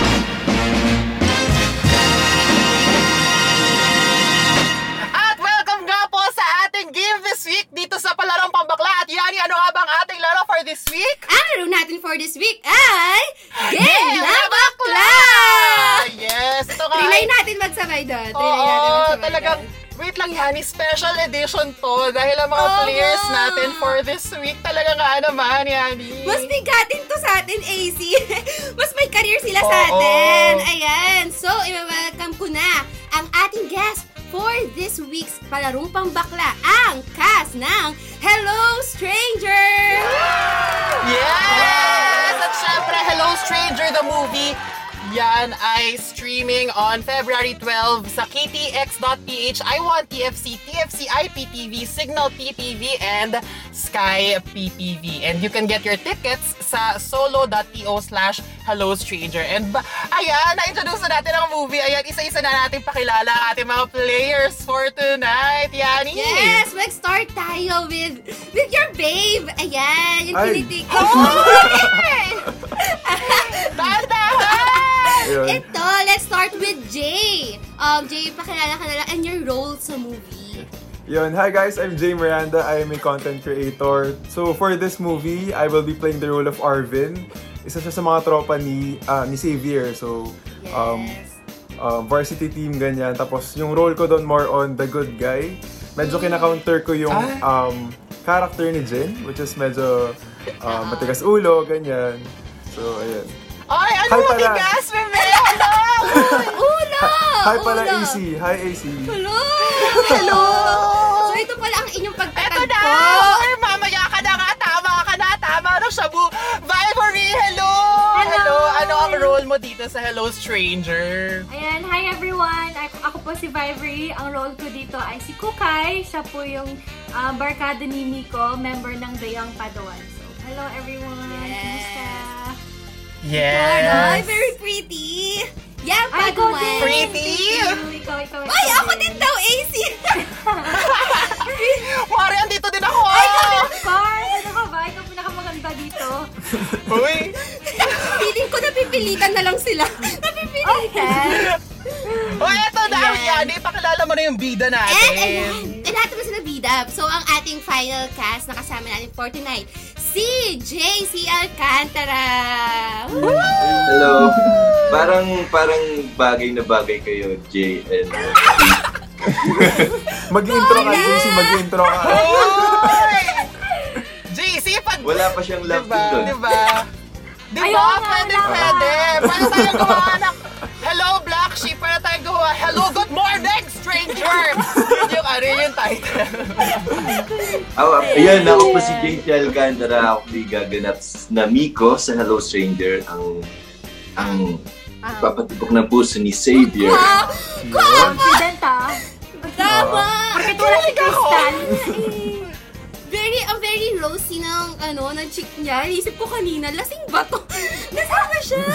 Hindi ako las ewan, ga- galing, galing ako ng facial, kakawin ko lang. Crystal sabi na eh. Sabi. Yes, eto, kwentuhan nyo naman muna kami. Eto, bilang napanood na ng buong bayan ang Hello Stranger, ano ang, ano ang ibibigay sa atin ng Hello Stranger the movie bago tayo magsimula sa ating game na bakla? Marami. Oo, marami, syempre. Ah, alam, ah, siguro nasabi naman na sa past interviews na ah, hindi lang siya barkada movie. Ah, talaga it's all about love. Na love is for everyone. Yes! It's the Feb Ibig Month, ika nga. Yes! Sakto sa True. team ng ano. Pero di ba parang inaabangan talaga ang Hello Stranger kasi nag-start siya as series. So, parang very blessing sa mga fans nyo na meron na kayong movie. Yes. So, okay, let's start with the, ano, bago tayo mag-start, AC, tanungin muna natin sila. Knowledgeable ba kayo with pop culture questions? Or, Mm-mm. How would you rate yourself pagka gaano kayo ka-updated sa pop culture?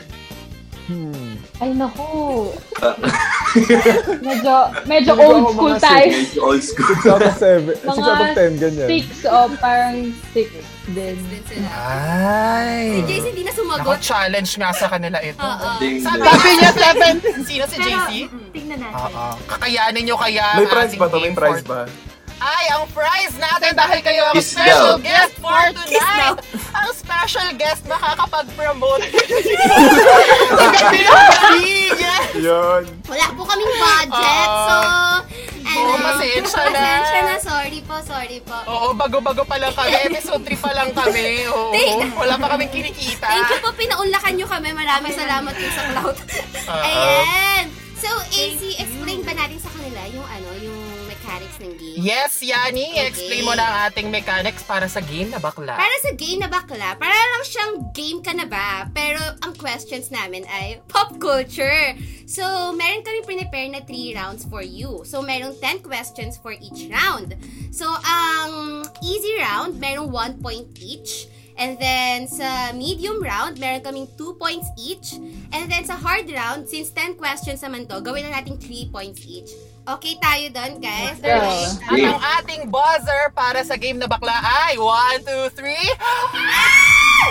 Ganon, may kasamang kamay para Sisigaw. makita natin. Oo. Pasensya na sa amin. Okay, okay.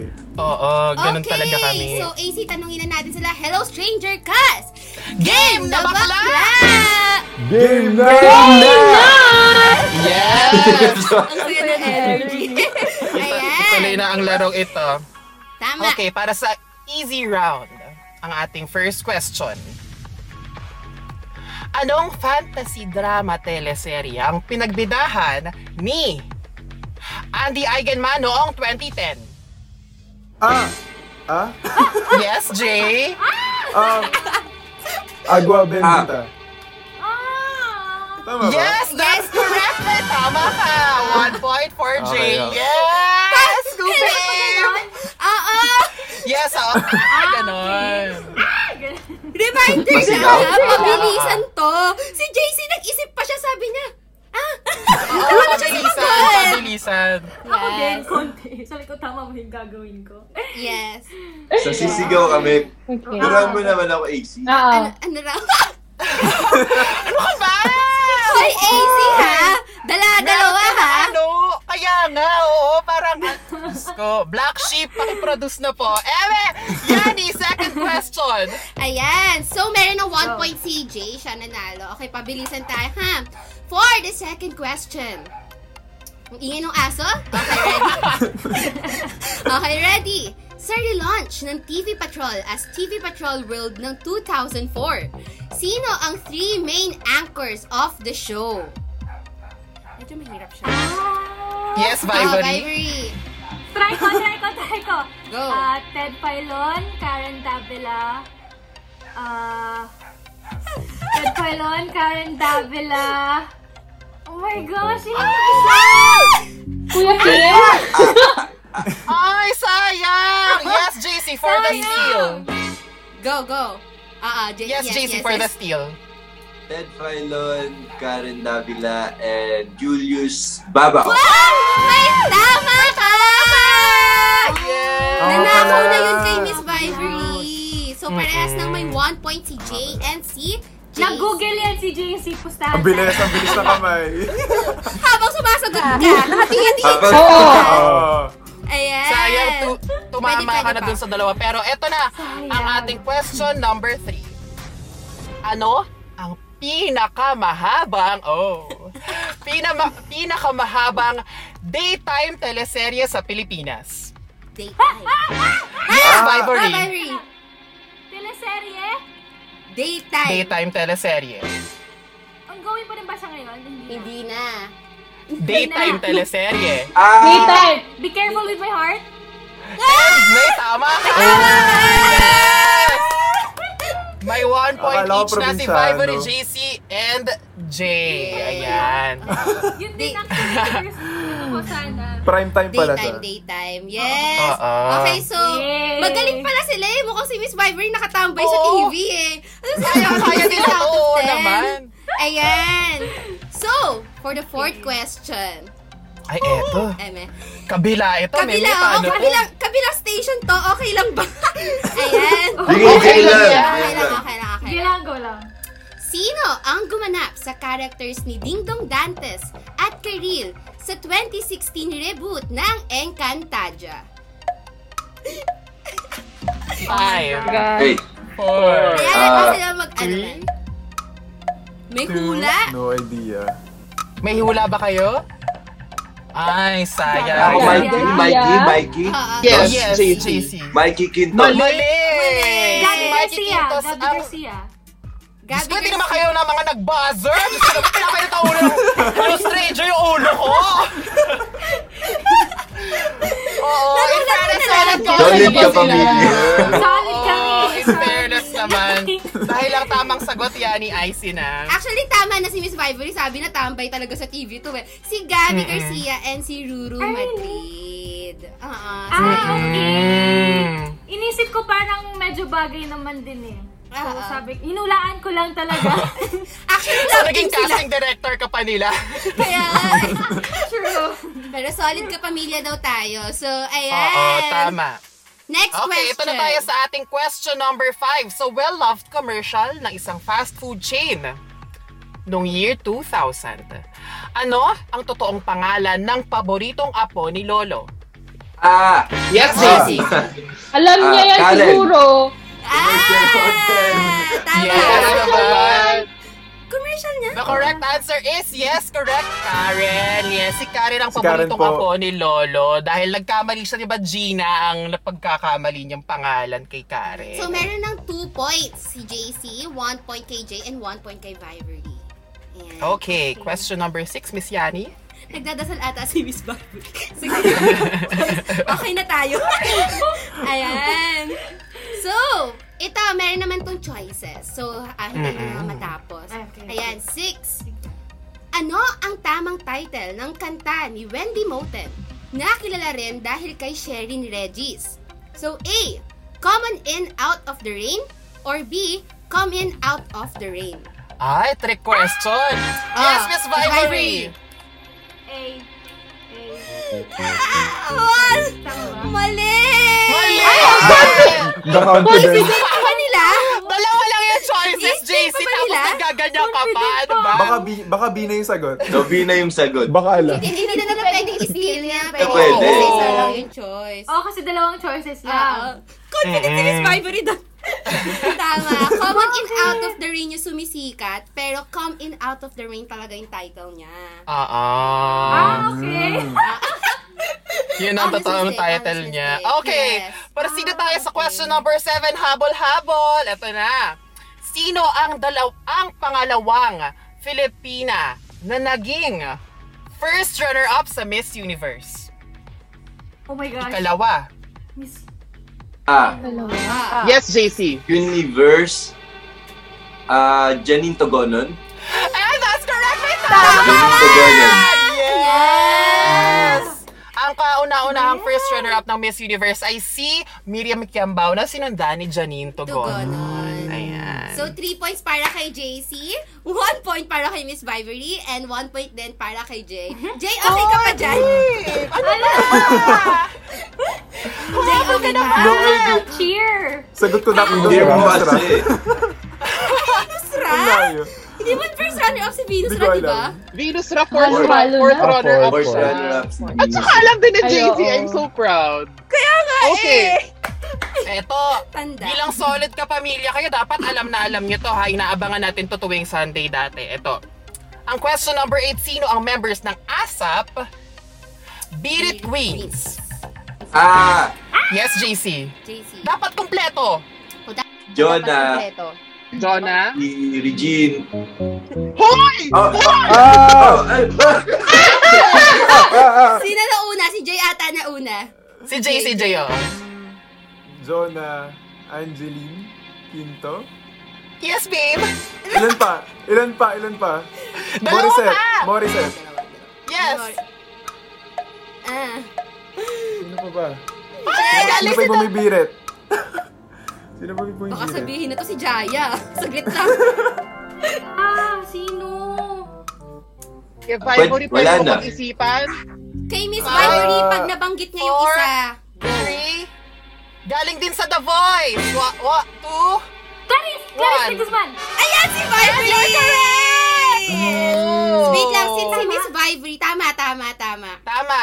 Since si Miss Ang Ivory members ng ang... ASAP Bearded Queens ay sina Morissette, Clarice, Jonah, and Angeline. Ayan. Yan, since si Miss Ivory yung nakakumpleto, sa kanya mapupunta ang points. Oo. thank you sa tatlong singer, Jay. And thank you kay Regine Velasquez, JC. Yes.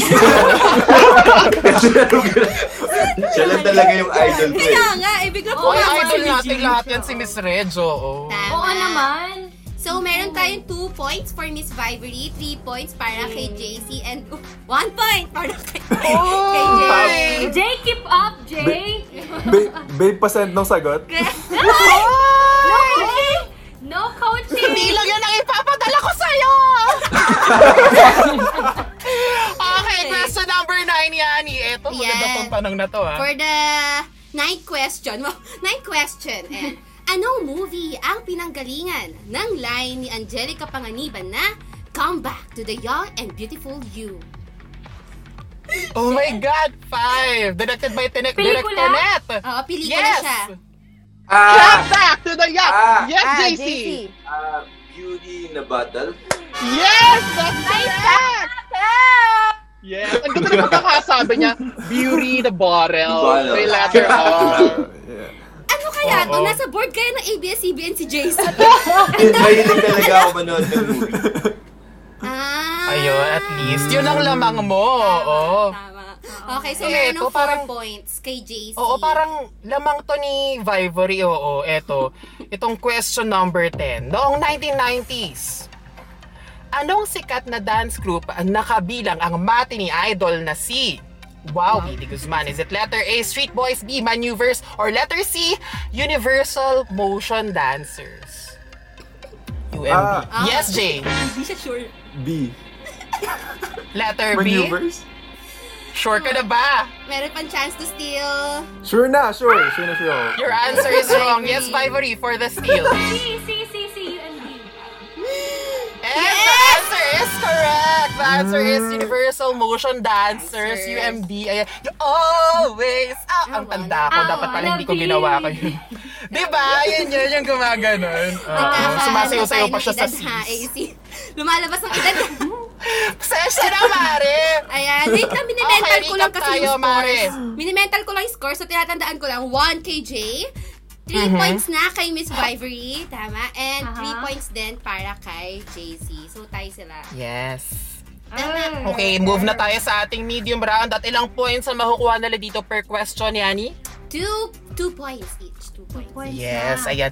Makakahawal ka pa, Jay. Ayan. Hoy, Okay. pag kay Jay, ang, da- tayo. ang dami Babawi mong tayo. clue. AC, pag kay Jay, ang dami mong clue. Wala akong pakialam! Wala ko narinig.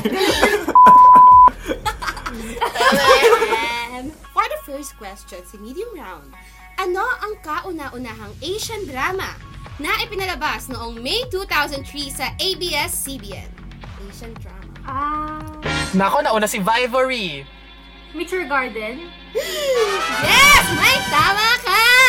Yan! So, meron Oh na my God! points. Five points each. Oo, galingan nyo naman. Sila Binago Sunshine. na. Oo. Di ba boys over flowers? Hindi! Yes. Sa ating question number 2, ano ang kauna-unahang Korean novela ang inirinik na pinagbidahan ng tambalang Kim Emerald? Oh my gosh! Diyos ko, Vivory, tambay ng TV. Yes, Vivory! Teka lang, wait lang. Di ako sure ha. Your love? Mali! For the steal! Ah, Pero Ah, yan eh. ah, Nakita ko ah, yun eh. Ah, JC. Ah, My Girl. Teka lang, My teka girl. lang ha. Bakit feeling ko may nagko-coach kay JC? Wala. Hindi naman ko coach. Pinagdududahan na ni Viber. Pinagdududahan mo ako. Isa na yung mga chatbox na yan! ABS-CBN na ako. Sorry, Vibery. Yes! Ay, ito, feeling ko, alam nyo. Okay Jay, laban. Ano Okay ba? ba tayo? Kupara mo din yung pambago ko. Ay, ito, question number three. Sino ang TV host na nag-walk out sa huling hosting niya sa The Buzz? Ah! Ay, Yes. Yes. Ivory. Vivory. Siya yung una may sound. Tito Boy? Hindi siya nag-walk out. Ano ka ba? Yes, JC. Hindi ko alam. Si, si Jay ba o si JC? Si Jay, si Jay. Chris. Nahihiling. Ha? Chris? Chris. Hindi eh, mali. Hindi din! Jay for the steal! Rufa. Rufa. You're correct! Ah, Masyado kang tuwang-tuwa si Jay talaga. Dalawa Oo. oh, Gutierrez, Gutierrez. Ah, Rufa Gutierrez, oo. Dahil siya ay lumipat sa TV5 noong taon na yon, kaya sabi niya kay Chris Aquino, please don't rub it in. Oh, memorize ko pa yung mga TV5, ganyan. TV5, di ba ABS-CBN yun? Lumipat siya sa TV5, Meme. Ah, okay. Kaya sila nag-away ni Chris Aquino nung time na yun. Okay. Recap, Oo. recap tayo na scores ha. Si 5 points for both Vivory and JC. And meron ng 3 points kay, ano, kay Jay. Yes? Ayan. Thank you Wow. na Konti na lang.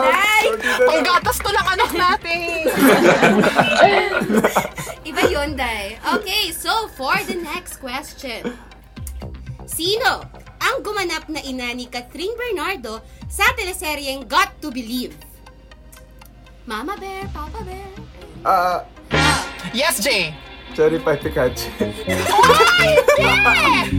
Mali. Yes, may sagot Palag, ka? palaging nanay yun. Hindi ako sure. Ah, si Palaging nanay. Villaruel, Villa... Ano Ha? ang pangalan nun?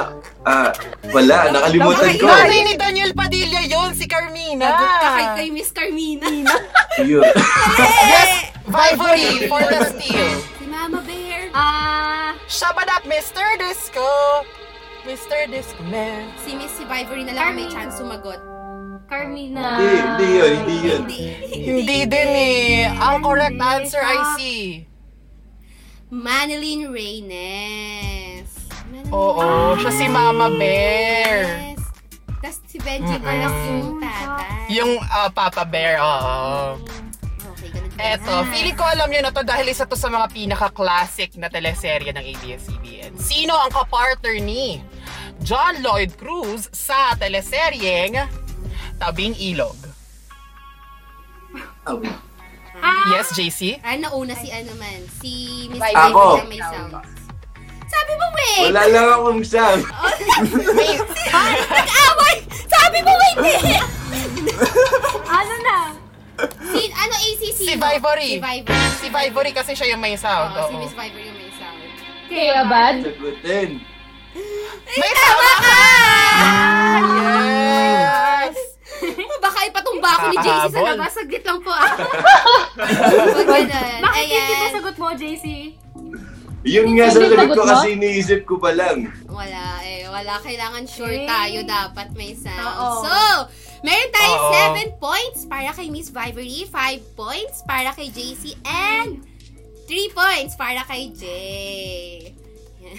Bakit Okay, kay okay. Jay katuwa-tuwa talaga? AC siya yung pinakamababa. Wala kang pakialam! Question number 6, Yani! Okay, so sa question number 6, ito may choices tayo. So, anong pangalan ng girl group na kinabibilangan ni Nadine Lustre na nag-launch nung taong... Lunch? Lunch? Na nag-launch nung taong 2009. So, A, After Oo. 5, B, UGG, C, Pop Girls. Ah, Yes, Jay! Pop Girls. Ah, okay, okay. Bumabawi tayo. You're correct! Grabe, grabe talaga yung year. Oo. Fairness, Basta alam ko may girls eh. Single nila ay ano, alam niyo ba yung carrier say, I'm crazy, crazy for you. Ayun. Familiar. Sabi ni, Throwback? may favoritism daw ako. Pasensya ka na, Carl. Kaya nga eh. Bili ka na. May pag-cheer. Hindi magpatalo ka kasi alam mo na, mamaya may uwi na. Ala! Sobrang bola din ni JC. May mga, nang, may mga nanggugulo dito sa chat. Sabi ni Carl. Ano? Carl po yung may-ari ng Black Sheep. Sabi niya, ayaw ko Oh daw my ba sa God. bilat? Oo naman, ayaw ko sa bilat, Mimi. Kaya nga gawin ng bading itong podcast na ito, Mimi. True naman. Okay. ah, eto na. Feeling ko naman, alam na alam niyo ang question number 7. Ano, sa hit series ang Tambalang Kathniel na Got to Believe na nag-air noong 2013. Sino ang naging love interest ni Joaquin, ni Daniel, Wala pa. Wait lang, wala pa. May Wala choices, pa. may choices. Magugulo kayo. Ayan. after niyang maoperahan at matanggalan ng bala sa ulo? Is it letter A, Julia Montes B, Liza Soberano, C, or Jasmine. letter C, Jasmine Curtis Smith? Ako, ako. Ah, si, si, Yes, JC. Sa soberano. Yes. You are correct. Yes. Siya ang pumasok na season 2 love interest ni Daniel Padilla after niya magkaroon ng amnesia. Inantay ko May sa'yo. Okay. galit na, may galit na. Magkakawagwagan sila pagtapos nito. Wala na pong movie Oo, after. magkakaaw. Ah, ah. Wala nang barkada. Okay, so, let's move on para sa ano, pangwalo na katanungan. So, sinong housemate mula sa PBB ang na-force Ay. evict dahil sa paglalaseng sa bahay ni Kuya? Ay! Ah! Yes, Vivory! Baron Geisler. May Tama ka! Ah, Yes! Ito ay nangyari noong PBB Celebrity Edition 2 at nanghalik pa siya ng mga babae niyang co-housemates noong nasa loob siya ng bahay kaya siya na-force evict. Merong Ayan, ano, ilang points? Parikap Ayan, tayo. ang points natin. Ay, hindi ko nakita. Okay, si Vivory, 9 points. 7 points para kay JC. And kay, kay Jay, 5 points. Tama ba ako? Pinagbigyan ko na kayo, ha? Pinagbigyan ko Ay, na kayo. wow. Salamat. Grabe, grabe. Magkakasuntukan na. Maraming ako salamat. Miss Vivory. Ayan, thank you, Miss Vivory, sa service mo. And- Yes, Yani, question number 10. Okay, for the 10. Ay, number nine, nine pala, number nine nine pala. Nine. So, for the ninth question. Saang Star Search tinalo ni Eric Santos si Sherin Regis? Huh. Throwback. Ah, Okay. Yes, Vivory. try ko, ah, Star Circle Quest. Nako, hindi. Ah, Malapit ka na. ah, Yes, Jay! Yes, Jay! Star in a million. Star in a million. Right, tama ka! Ayan. Basta may star. Mahabol na niya. Tay, oh, tayo na kayo, JC. Seven points na si Jay and JC and nine Ay. points na kay. Miss Vivory. Pasensya na lang. Vivory is shaking. Sa ating question number 10, may choices ulit to. Antayin matapos ang choices. oh. Sa morning show na, Be Careful With My Heart, starring Jody and Richard Yap, ano ang pangalan ng twins ni na Maya and Sir Chief? Is it letter A, Sky and Sunshine, B, Pepe and Pilar, or letter C, Nikki and Luke? Ah, Yes, Jay? A. Sky and Sunshine. Ay, tama ka! Yes! Okay, okay. Walang pandaraya po. Pasensya na kung nakakasagot siya. Sige, wala. Wala po akong kasalanan. Tama siya. PM talaga. Ayan. So, merong 9 Paikap tayo ng points. Merong 9 points for both Miss Vivory and Jay. And merong 7 points para kay JC. Mukhang natanggal Nine na siya. ABS-CBN. Uy, nine na siya agad. 9 na siya! Seven up, points. JC. Siya. Yes. Sige, sige. Okay. Akala Laban. ko Nikki and Luke, meron pala silang anak na Sky and Sunshine. Oo, si Sky at si Sunshine nung Akala humaba ko na ng rin husto, si- di ba? Wala nang Sky nanood. yung bebe. naalala ko. Di ako sure kay Sunshine. Oo. Sabi Sky. May nirelease pa nga ang album si Jody Santa Maria noon. May lullaby pa siya para kay Sky and Sunshine. Fun! okay. Miss Charo? Sa hard questions, Yani. Ayan. Ilang points na makukuha nila per For the correct hard answer? round, meron kayong 3 points for this. So, pwede, pwede ito pa na. humabol. JC. Actually, pwede pa kayong humabol lahat. So, ayan. Oo. Mm-mm. For the first question. Okay, ready na po tayo? Okay? Mahirap na to, mami ah. Kaya nga eh. Pang ilang anak ni Ina Montesilio ang karakter ni Shaina Magdayaw sa Ang Tanging Ina? Pang inang anak ni Ina Mentesilio. Ah! Akala ko nagbura ka. Yes, Ah. JC. Seven. Seven. Seven. Hoy, tama siya! ka! Grabe, parang Yes! Ayan, so meron ng 10 points para kay JC. Anong pangalan ni ano? Anong pangalan ni Shaina sa Seven may pangalan Tanging doon? Ina? Se- Seven! Oo nga naman, Diyos ko naman, Severina. napakadali. Severina kasi. Severina, Oo, oo, mahirap oo, yun oo. isipin. Kaya Si Kaya na pala. yung ano. Oo, yun na ang mawawala. Ten, ten! Ayan. Okay, eto medyo mahirap to dahil medyo galing to sa comics, ha? Pero naging TV show naman siya. Ano ang pangalan ng tiyanak na nasa likod ng babaeng impacta? Sa Darna to, sa Darna. Nako, mahirap Give nga up ito. na lang si Miss Bible. Oo, five. Four.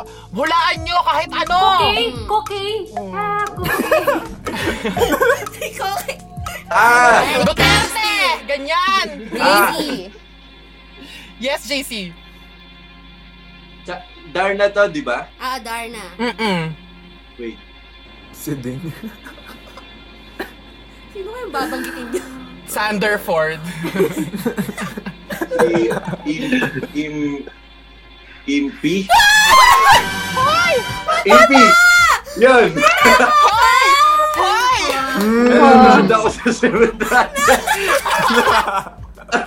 Pero solid ka pamilya ka, ha? Solid ka pamilya Oh namin natin. No Solid judgment, no judgment. Panalo na siya. Oo. Lumaban. Grabe. Lumalaban si JC. Palaban. Ayoko, hindi na akong sagot. Ayan. Meron na siyang, Pasensya na ABS-CBN. meron na siyang oh. 13 points and 9 points for Miss Vivery and. Miss KJ. Okay. Miss Vivery, akala ko ba pinagbibigyan mo lang? Yan. Masyado pinagbigyan. Masyado sobra na pala. Sa ang teleserye, unang nagtambal, si Bea Alonzo at John Lloyd Cruz. Teleserye. Kasama si Lorna Tolentino, John Estrada. Tapos kampal si Lorna Tolentino. Yung Yes, memory ko lang kasi 5 Bible. minutes lang. 5 minutes lang yung memory ko. Hindi. Ay, lumagpas na Memeto, ano, 2001 pa yata yun. Okay? Oo. Yun. Ang alam ko lang kasi One More Chance, hindi na movie naman siya. eh. Hindi, Okay, oo. movie kasi. Ang pangalan nila dito, Katrina Argos. Ni Bea Alonso. Si Nagi- 15 years old pa lang si Bea Clue, dito. Clue sa si title. Jay. Clue, clue sa Ilang title. words? Sige. Clue. Sige. Ikaw, AC, magbigay. Pag... O sige, bibigyan ko kayo ng clue ha. Kapag ano, inaantay mo yung jowa mo, tapos ang tagal dumating, Ano na isa? oh, gawin mong kanta. Galing to sa kante. Ayun na mismo yung Wala talaga. Oh, Maging, Maging sino ka man. maging sino ka man. Ikaw wala hindi pa. eh. Hindi din. Oh, Vibrey ikaw lang din, Jay. Pero ang tamang sagot, Yun. ang bilis. ay, kay tagal Kay kang tagal kang hinintay. Ah. Oo, kasama nila si Miss Lorna Tolentino. Uy, tamba ka i-bash tayo ng fans ni John Lloyd tsaka Bea. Kay tagal kitang hinintay. Kay tagal kitang... Kay tagal kitang hinintay. Ay, pasensya na. Kaya nga eh. ano pala yun? Judian pala yung kay tagal kang hinintay. Kay tagal Oh, kitang eto. hinintay. Ito na. May choices to. Question number four. Oo, may choices to. Tatapusin nyo. Sino ang first... Eh, eto, GMA to. Ako. Sino ang first ever Ultimate Survivors ng reality talent competition na Starstruck noong 2004? Is it letter A, Gian Carlos and Iwamoto? Letter B, Mark Heras and Jeneline Mercado? Or letter C, Alger Abrenica and Kiss Bernal? Yes, Yes, Ivory. D. Yes! May tama ka! Ayan. Mark Heras and Jeneline Mercado. Mercado. Mercado. Mercado. At ang first Ayan. Prince and Princess ay si Yasmin Curdy Yeah. and si Rainier Castillo. Okay, so Yes. meron ng 12 points para kay Miss Vivery, 13 points kay JC, and 9 points para kay Jay. Jay, habol, hindi pa Ah, nag-PM si pang AC. ilan na? Pang ilan na? Pang ano na to? Pang apat pa lang na. Pang fifth. Ah, okay. Pang lima Ah, na yun eh. Kaya Fifth pa question na humabol to. ni Jay. Kaya pa, kaya pa. Okay, Oo. so for the fifth question. Sino ang naging host ng talk show na Morning Girl sa ABS-CBN? Hindi ko na ito naabutan eh, so... parang, tagal, parang tagal na nito. Letter K silang dalawa. Yes. Oo. Sobrang unexpected duo nitong dalawang to. Hindi mo aasahang magkakasama sila. Dalawang letter K from news and current affairs and talk show host. Yes. Ah! Ah, Yes, Vivory. Karen Miss Davila. Vivery. is- Aquino? Tum- mali ka dun sa isa, for the Ah, steal. ah, Ah, si Jay. Yes, Jay. Corina Sanchez, Chris Aquino.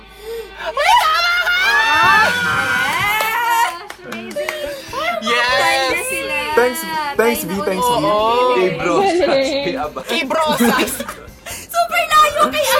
Kay Brosas. Karil? Karil? Ako nasa GMA pa siya nun.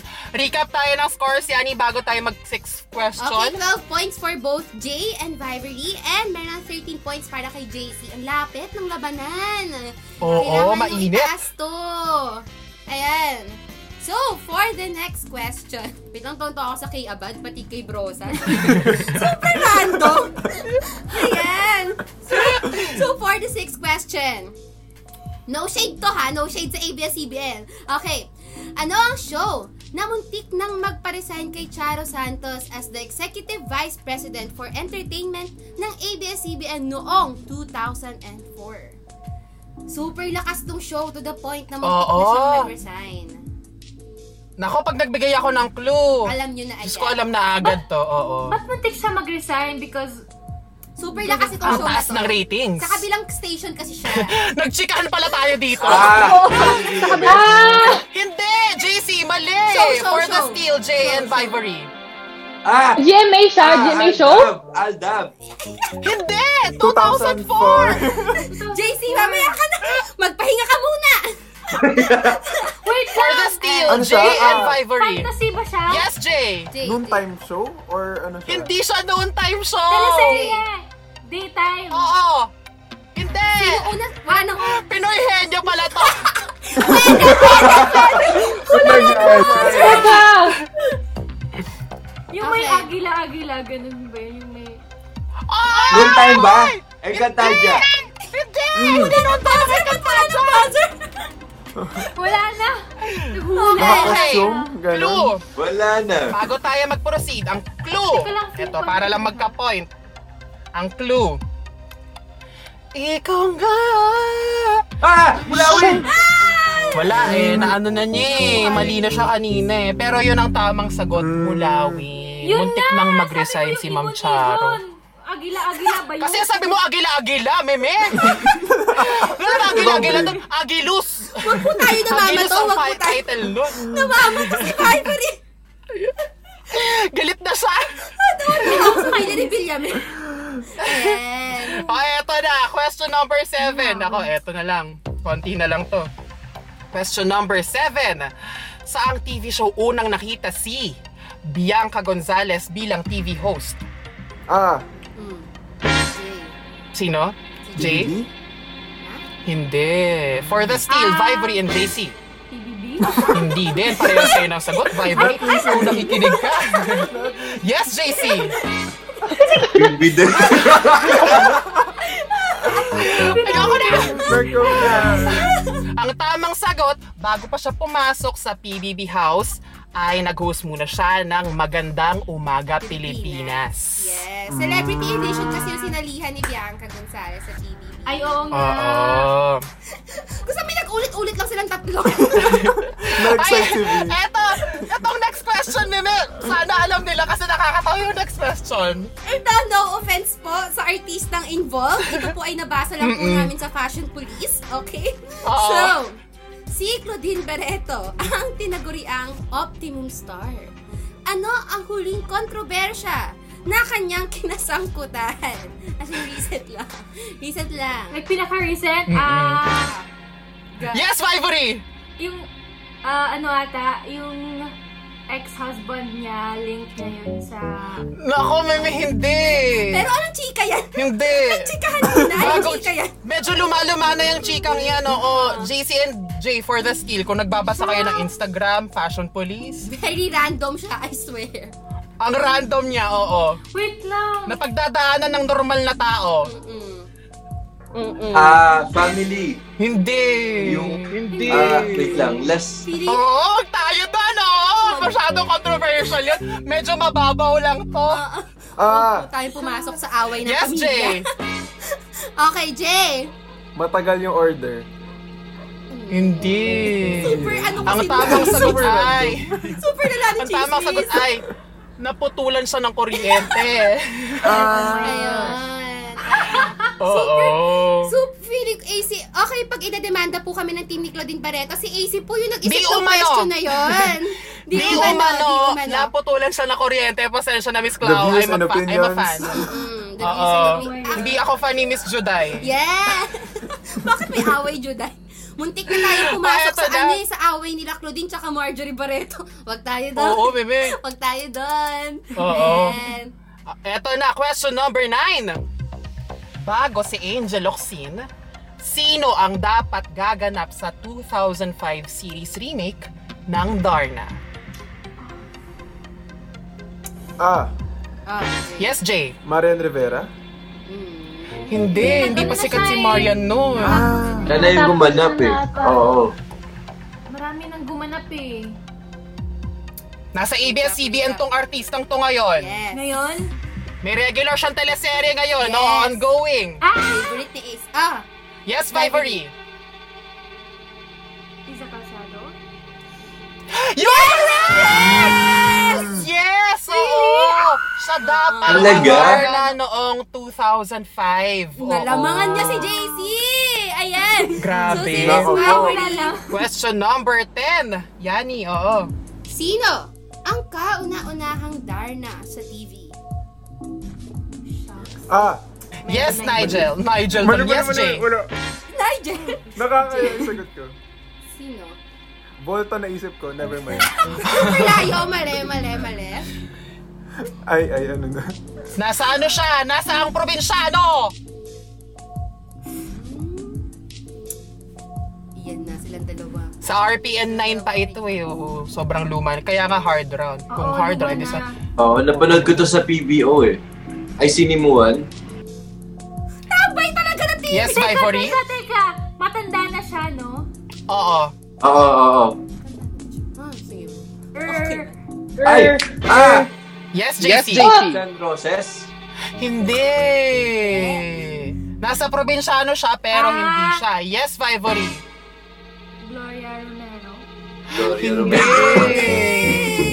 Wait, wait lang. Lagyan natin ng chance. Isa pang chance, AC. Baka kaya pa nila sagutin. Sige. Sige. Since final question naman na to. Jay, may naisip ka pa? Hindi ko alam kung na, hindi ko alam kung nandun Bibigyan ko kayo ng clue, ha? Mm-mm. Pero ah, okay, open for the three of you. Okay, ang clue ay kontrabida siya sa ang probinsyano ngayon. Shucks. Tirso Cruz the Third, hindi, malamang siya, hindi siya. Hindi siya. Oh, nabanggit natin siya kanina actually. Oo. Ah! Sorry, Ah! Pepe Ah! Case. Lorna! Lorna! Hindi si Cherry. Yes, si JC! Yes, si JC! Oo. Diba Lorna Tolentino. Yes. Ang winner natin, JC! JC! Yes! Congrats! Congrats, JC! Congrats, Ang prize JC. mo ay... Ang prize mo Anong- ay pwede mag-shoutout. Ang parang price ni ano. Pwede ka mag-shoutout na mga gusto mo i-shoutout. Oo. Yun na po yung budget namin. So, Ayan. Wala ka talagang babatiin. Hindi, ano muna, sige, si Jay muna, then Vivory, then si JC. yes. Go. Um, ma, nandito na po. Kasi bating, pata, bating patapos na. Oo, oo, oo, oo, bating patapos gusto na. mo sabihin? And guys, don't forget to support Hello Stranger the movie. Ilalabas na siya on February 12. Um, also, shout out sa mga ano, sobrang supporters ni AC tsaka ni Yani, si Ali, si John Ray. As in, magagalit sila pag di ko binate. Si AC, ay si, si Ali, si John Ray, and si Cams. Ayan. Thank you, thank, you so, much, sa support. Thank you po. Yes, Miss Vivory! Ayan, una-una sa lahat, gusto ko mag-thank you sa inyong dalawa, Ate Yani, uh, AC, for having thank you po. us. Sobrang nag-enjoy kami. And um, sana po panoorin natin lahat yung Hello Stranger the Movie this February 12 na po.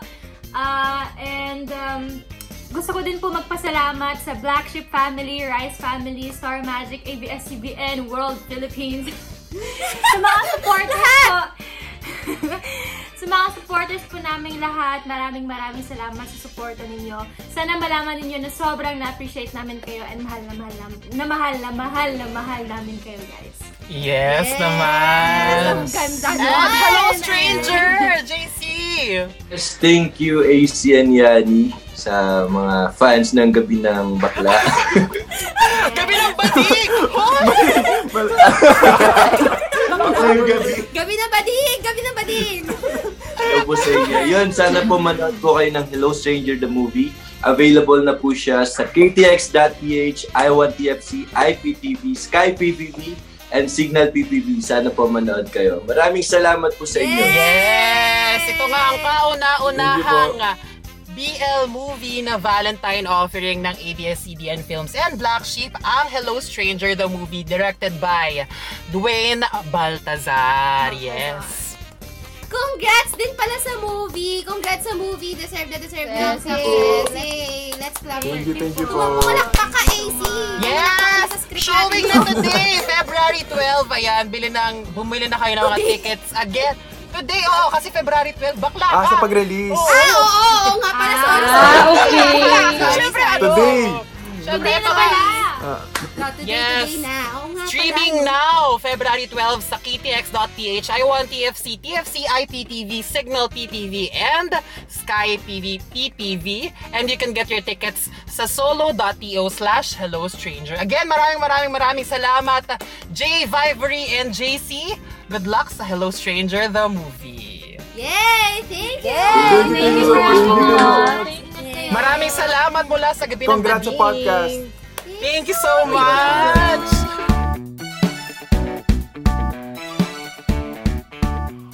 Yes!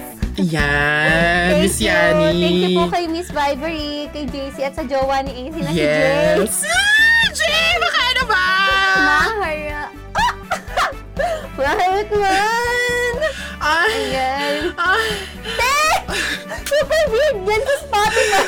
Pasensya na, Mare. Parang may nararamdaman na kasi ako dito. Mama, ah! Mama, siya, ma, siya, na siya, Mary. Oo, Ayan. parang bahana sa Parañaque, Day. Tama! As in, super enjoy kasi super game nila dun sa laro. Eto na nga, Mare. Eto na nga ang ating love month, ika nga, no? Ang saya maka-feel ng love, no? Actually, kahit di natin pag-usapan yung mga jowa-jowa na love is in the air, ika nga. Everybody say love! Sabi nga ni RuPaul, ika nga. Love is Diba? in the air, kaya mag-face mask kayo at face shield kasi Oh, because it's not just love that's in the air, it's the it's also the COVID. COVID. Ayan, so mag-ingat kayo, guys. Um, physical distancing, wala munang magmamomol ngayon kung kung hindi kayo Tama. safe. Wag muna. Wala mo itigil ng muna. labapalooza. Tama! So, ayan, happy ako para sa mga may jowa, good for you. Para sa mga contented Tama. mag-isa, good for you din. Para sa mga naghahanap, good for you din. good luck na lang sa'yo, Day. Ayan. So, sana nagustuhan nila yung pinipare natin for them na episode. Kasi, Oo. well, bakit hindi? well, bakit hindi? Oo. Kami lang tayo. Ini-effort, ini-effortan natin lahat ng mga episode natin, Mari. Aminin naman natin yun. Mahiya naman kayo. Utang na loob pa nila sa atin yun. Oo, pasensya na. At eto na nga ha, syempre dahil kahit na love month, meron pa tayong sineselebrate ngayon. Alam mo kung ano, Yani? Ano man? Secret, char. Wala, hindi ko rin. Ano? Birthday mo, Mare! Te, naalala ko lang. Bigla, ano nga pala birthday mo nung February February. 9. Happy, happy birthday, Ano, Miss nine? Yani. Nine ba? Six! Ilang, Six, six. Ay, six pala. As in, tas sa, ano, six, six. Pasensya na. Ayan, Yes. February 6, kaka-birthday lang po ni Miss Yani. Happy And birthday happy, happy sa mga birthday. Aquarius. Ayan. And- Happy 32nd birthday. Mali, 30th. 30th pa lang. Ito naman you masyado. old hag. Kung kayo ay may mga suggestions, mga comments tungkol sa amin, paniguraduhin nyo lamang na nakapag-rehistro na kayo ng pagboto. Ang dami nyo mga ebas dyan, di naman kayo mga rehistro. Huh! Ganyan kayo. Eh, bakit nagagalit? Ayan, ingat lang po tayo sa pag-register and um, you, oh, you can find me on Yani Hatisu sa Instagram, sa Twitter, and sa YouTube. And Yes, syempre, it's AC's Life sa Twitter, Instagram, and syempre sa Grindr. Hoy! Ayan! And then, ang gabi ng bading, username namin sa Instagram and sa Twitter. Yun. Yes, and syempre, eto na nga. Maraming maraming salamat sa pagsama nyo sa amin. Eto nga po ang inyong reyna ng kasikipan, pati tatay nyo inaabangan. Si AC. And ito naman, ang mukha ng Pilipinas, ang visuals ng bawat grupo, pati ng Bini. Bini, ginamay na! MNL48 at lahat ng grupo dyan. Si Yani. At ito ang... Gabi ng Bading!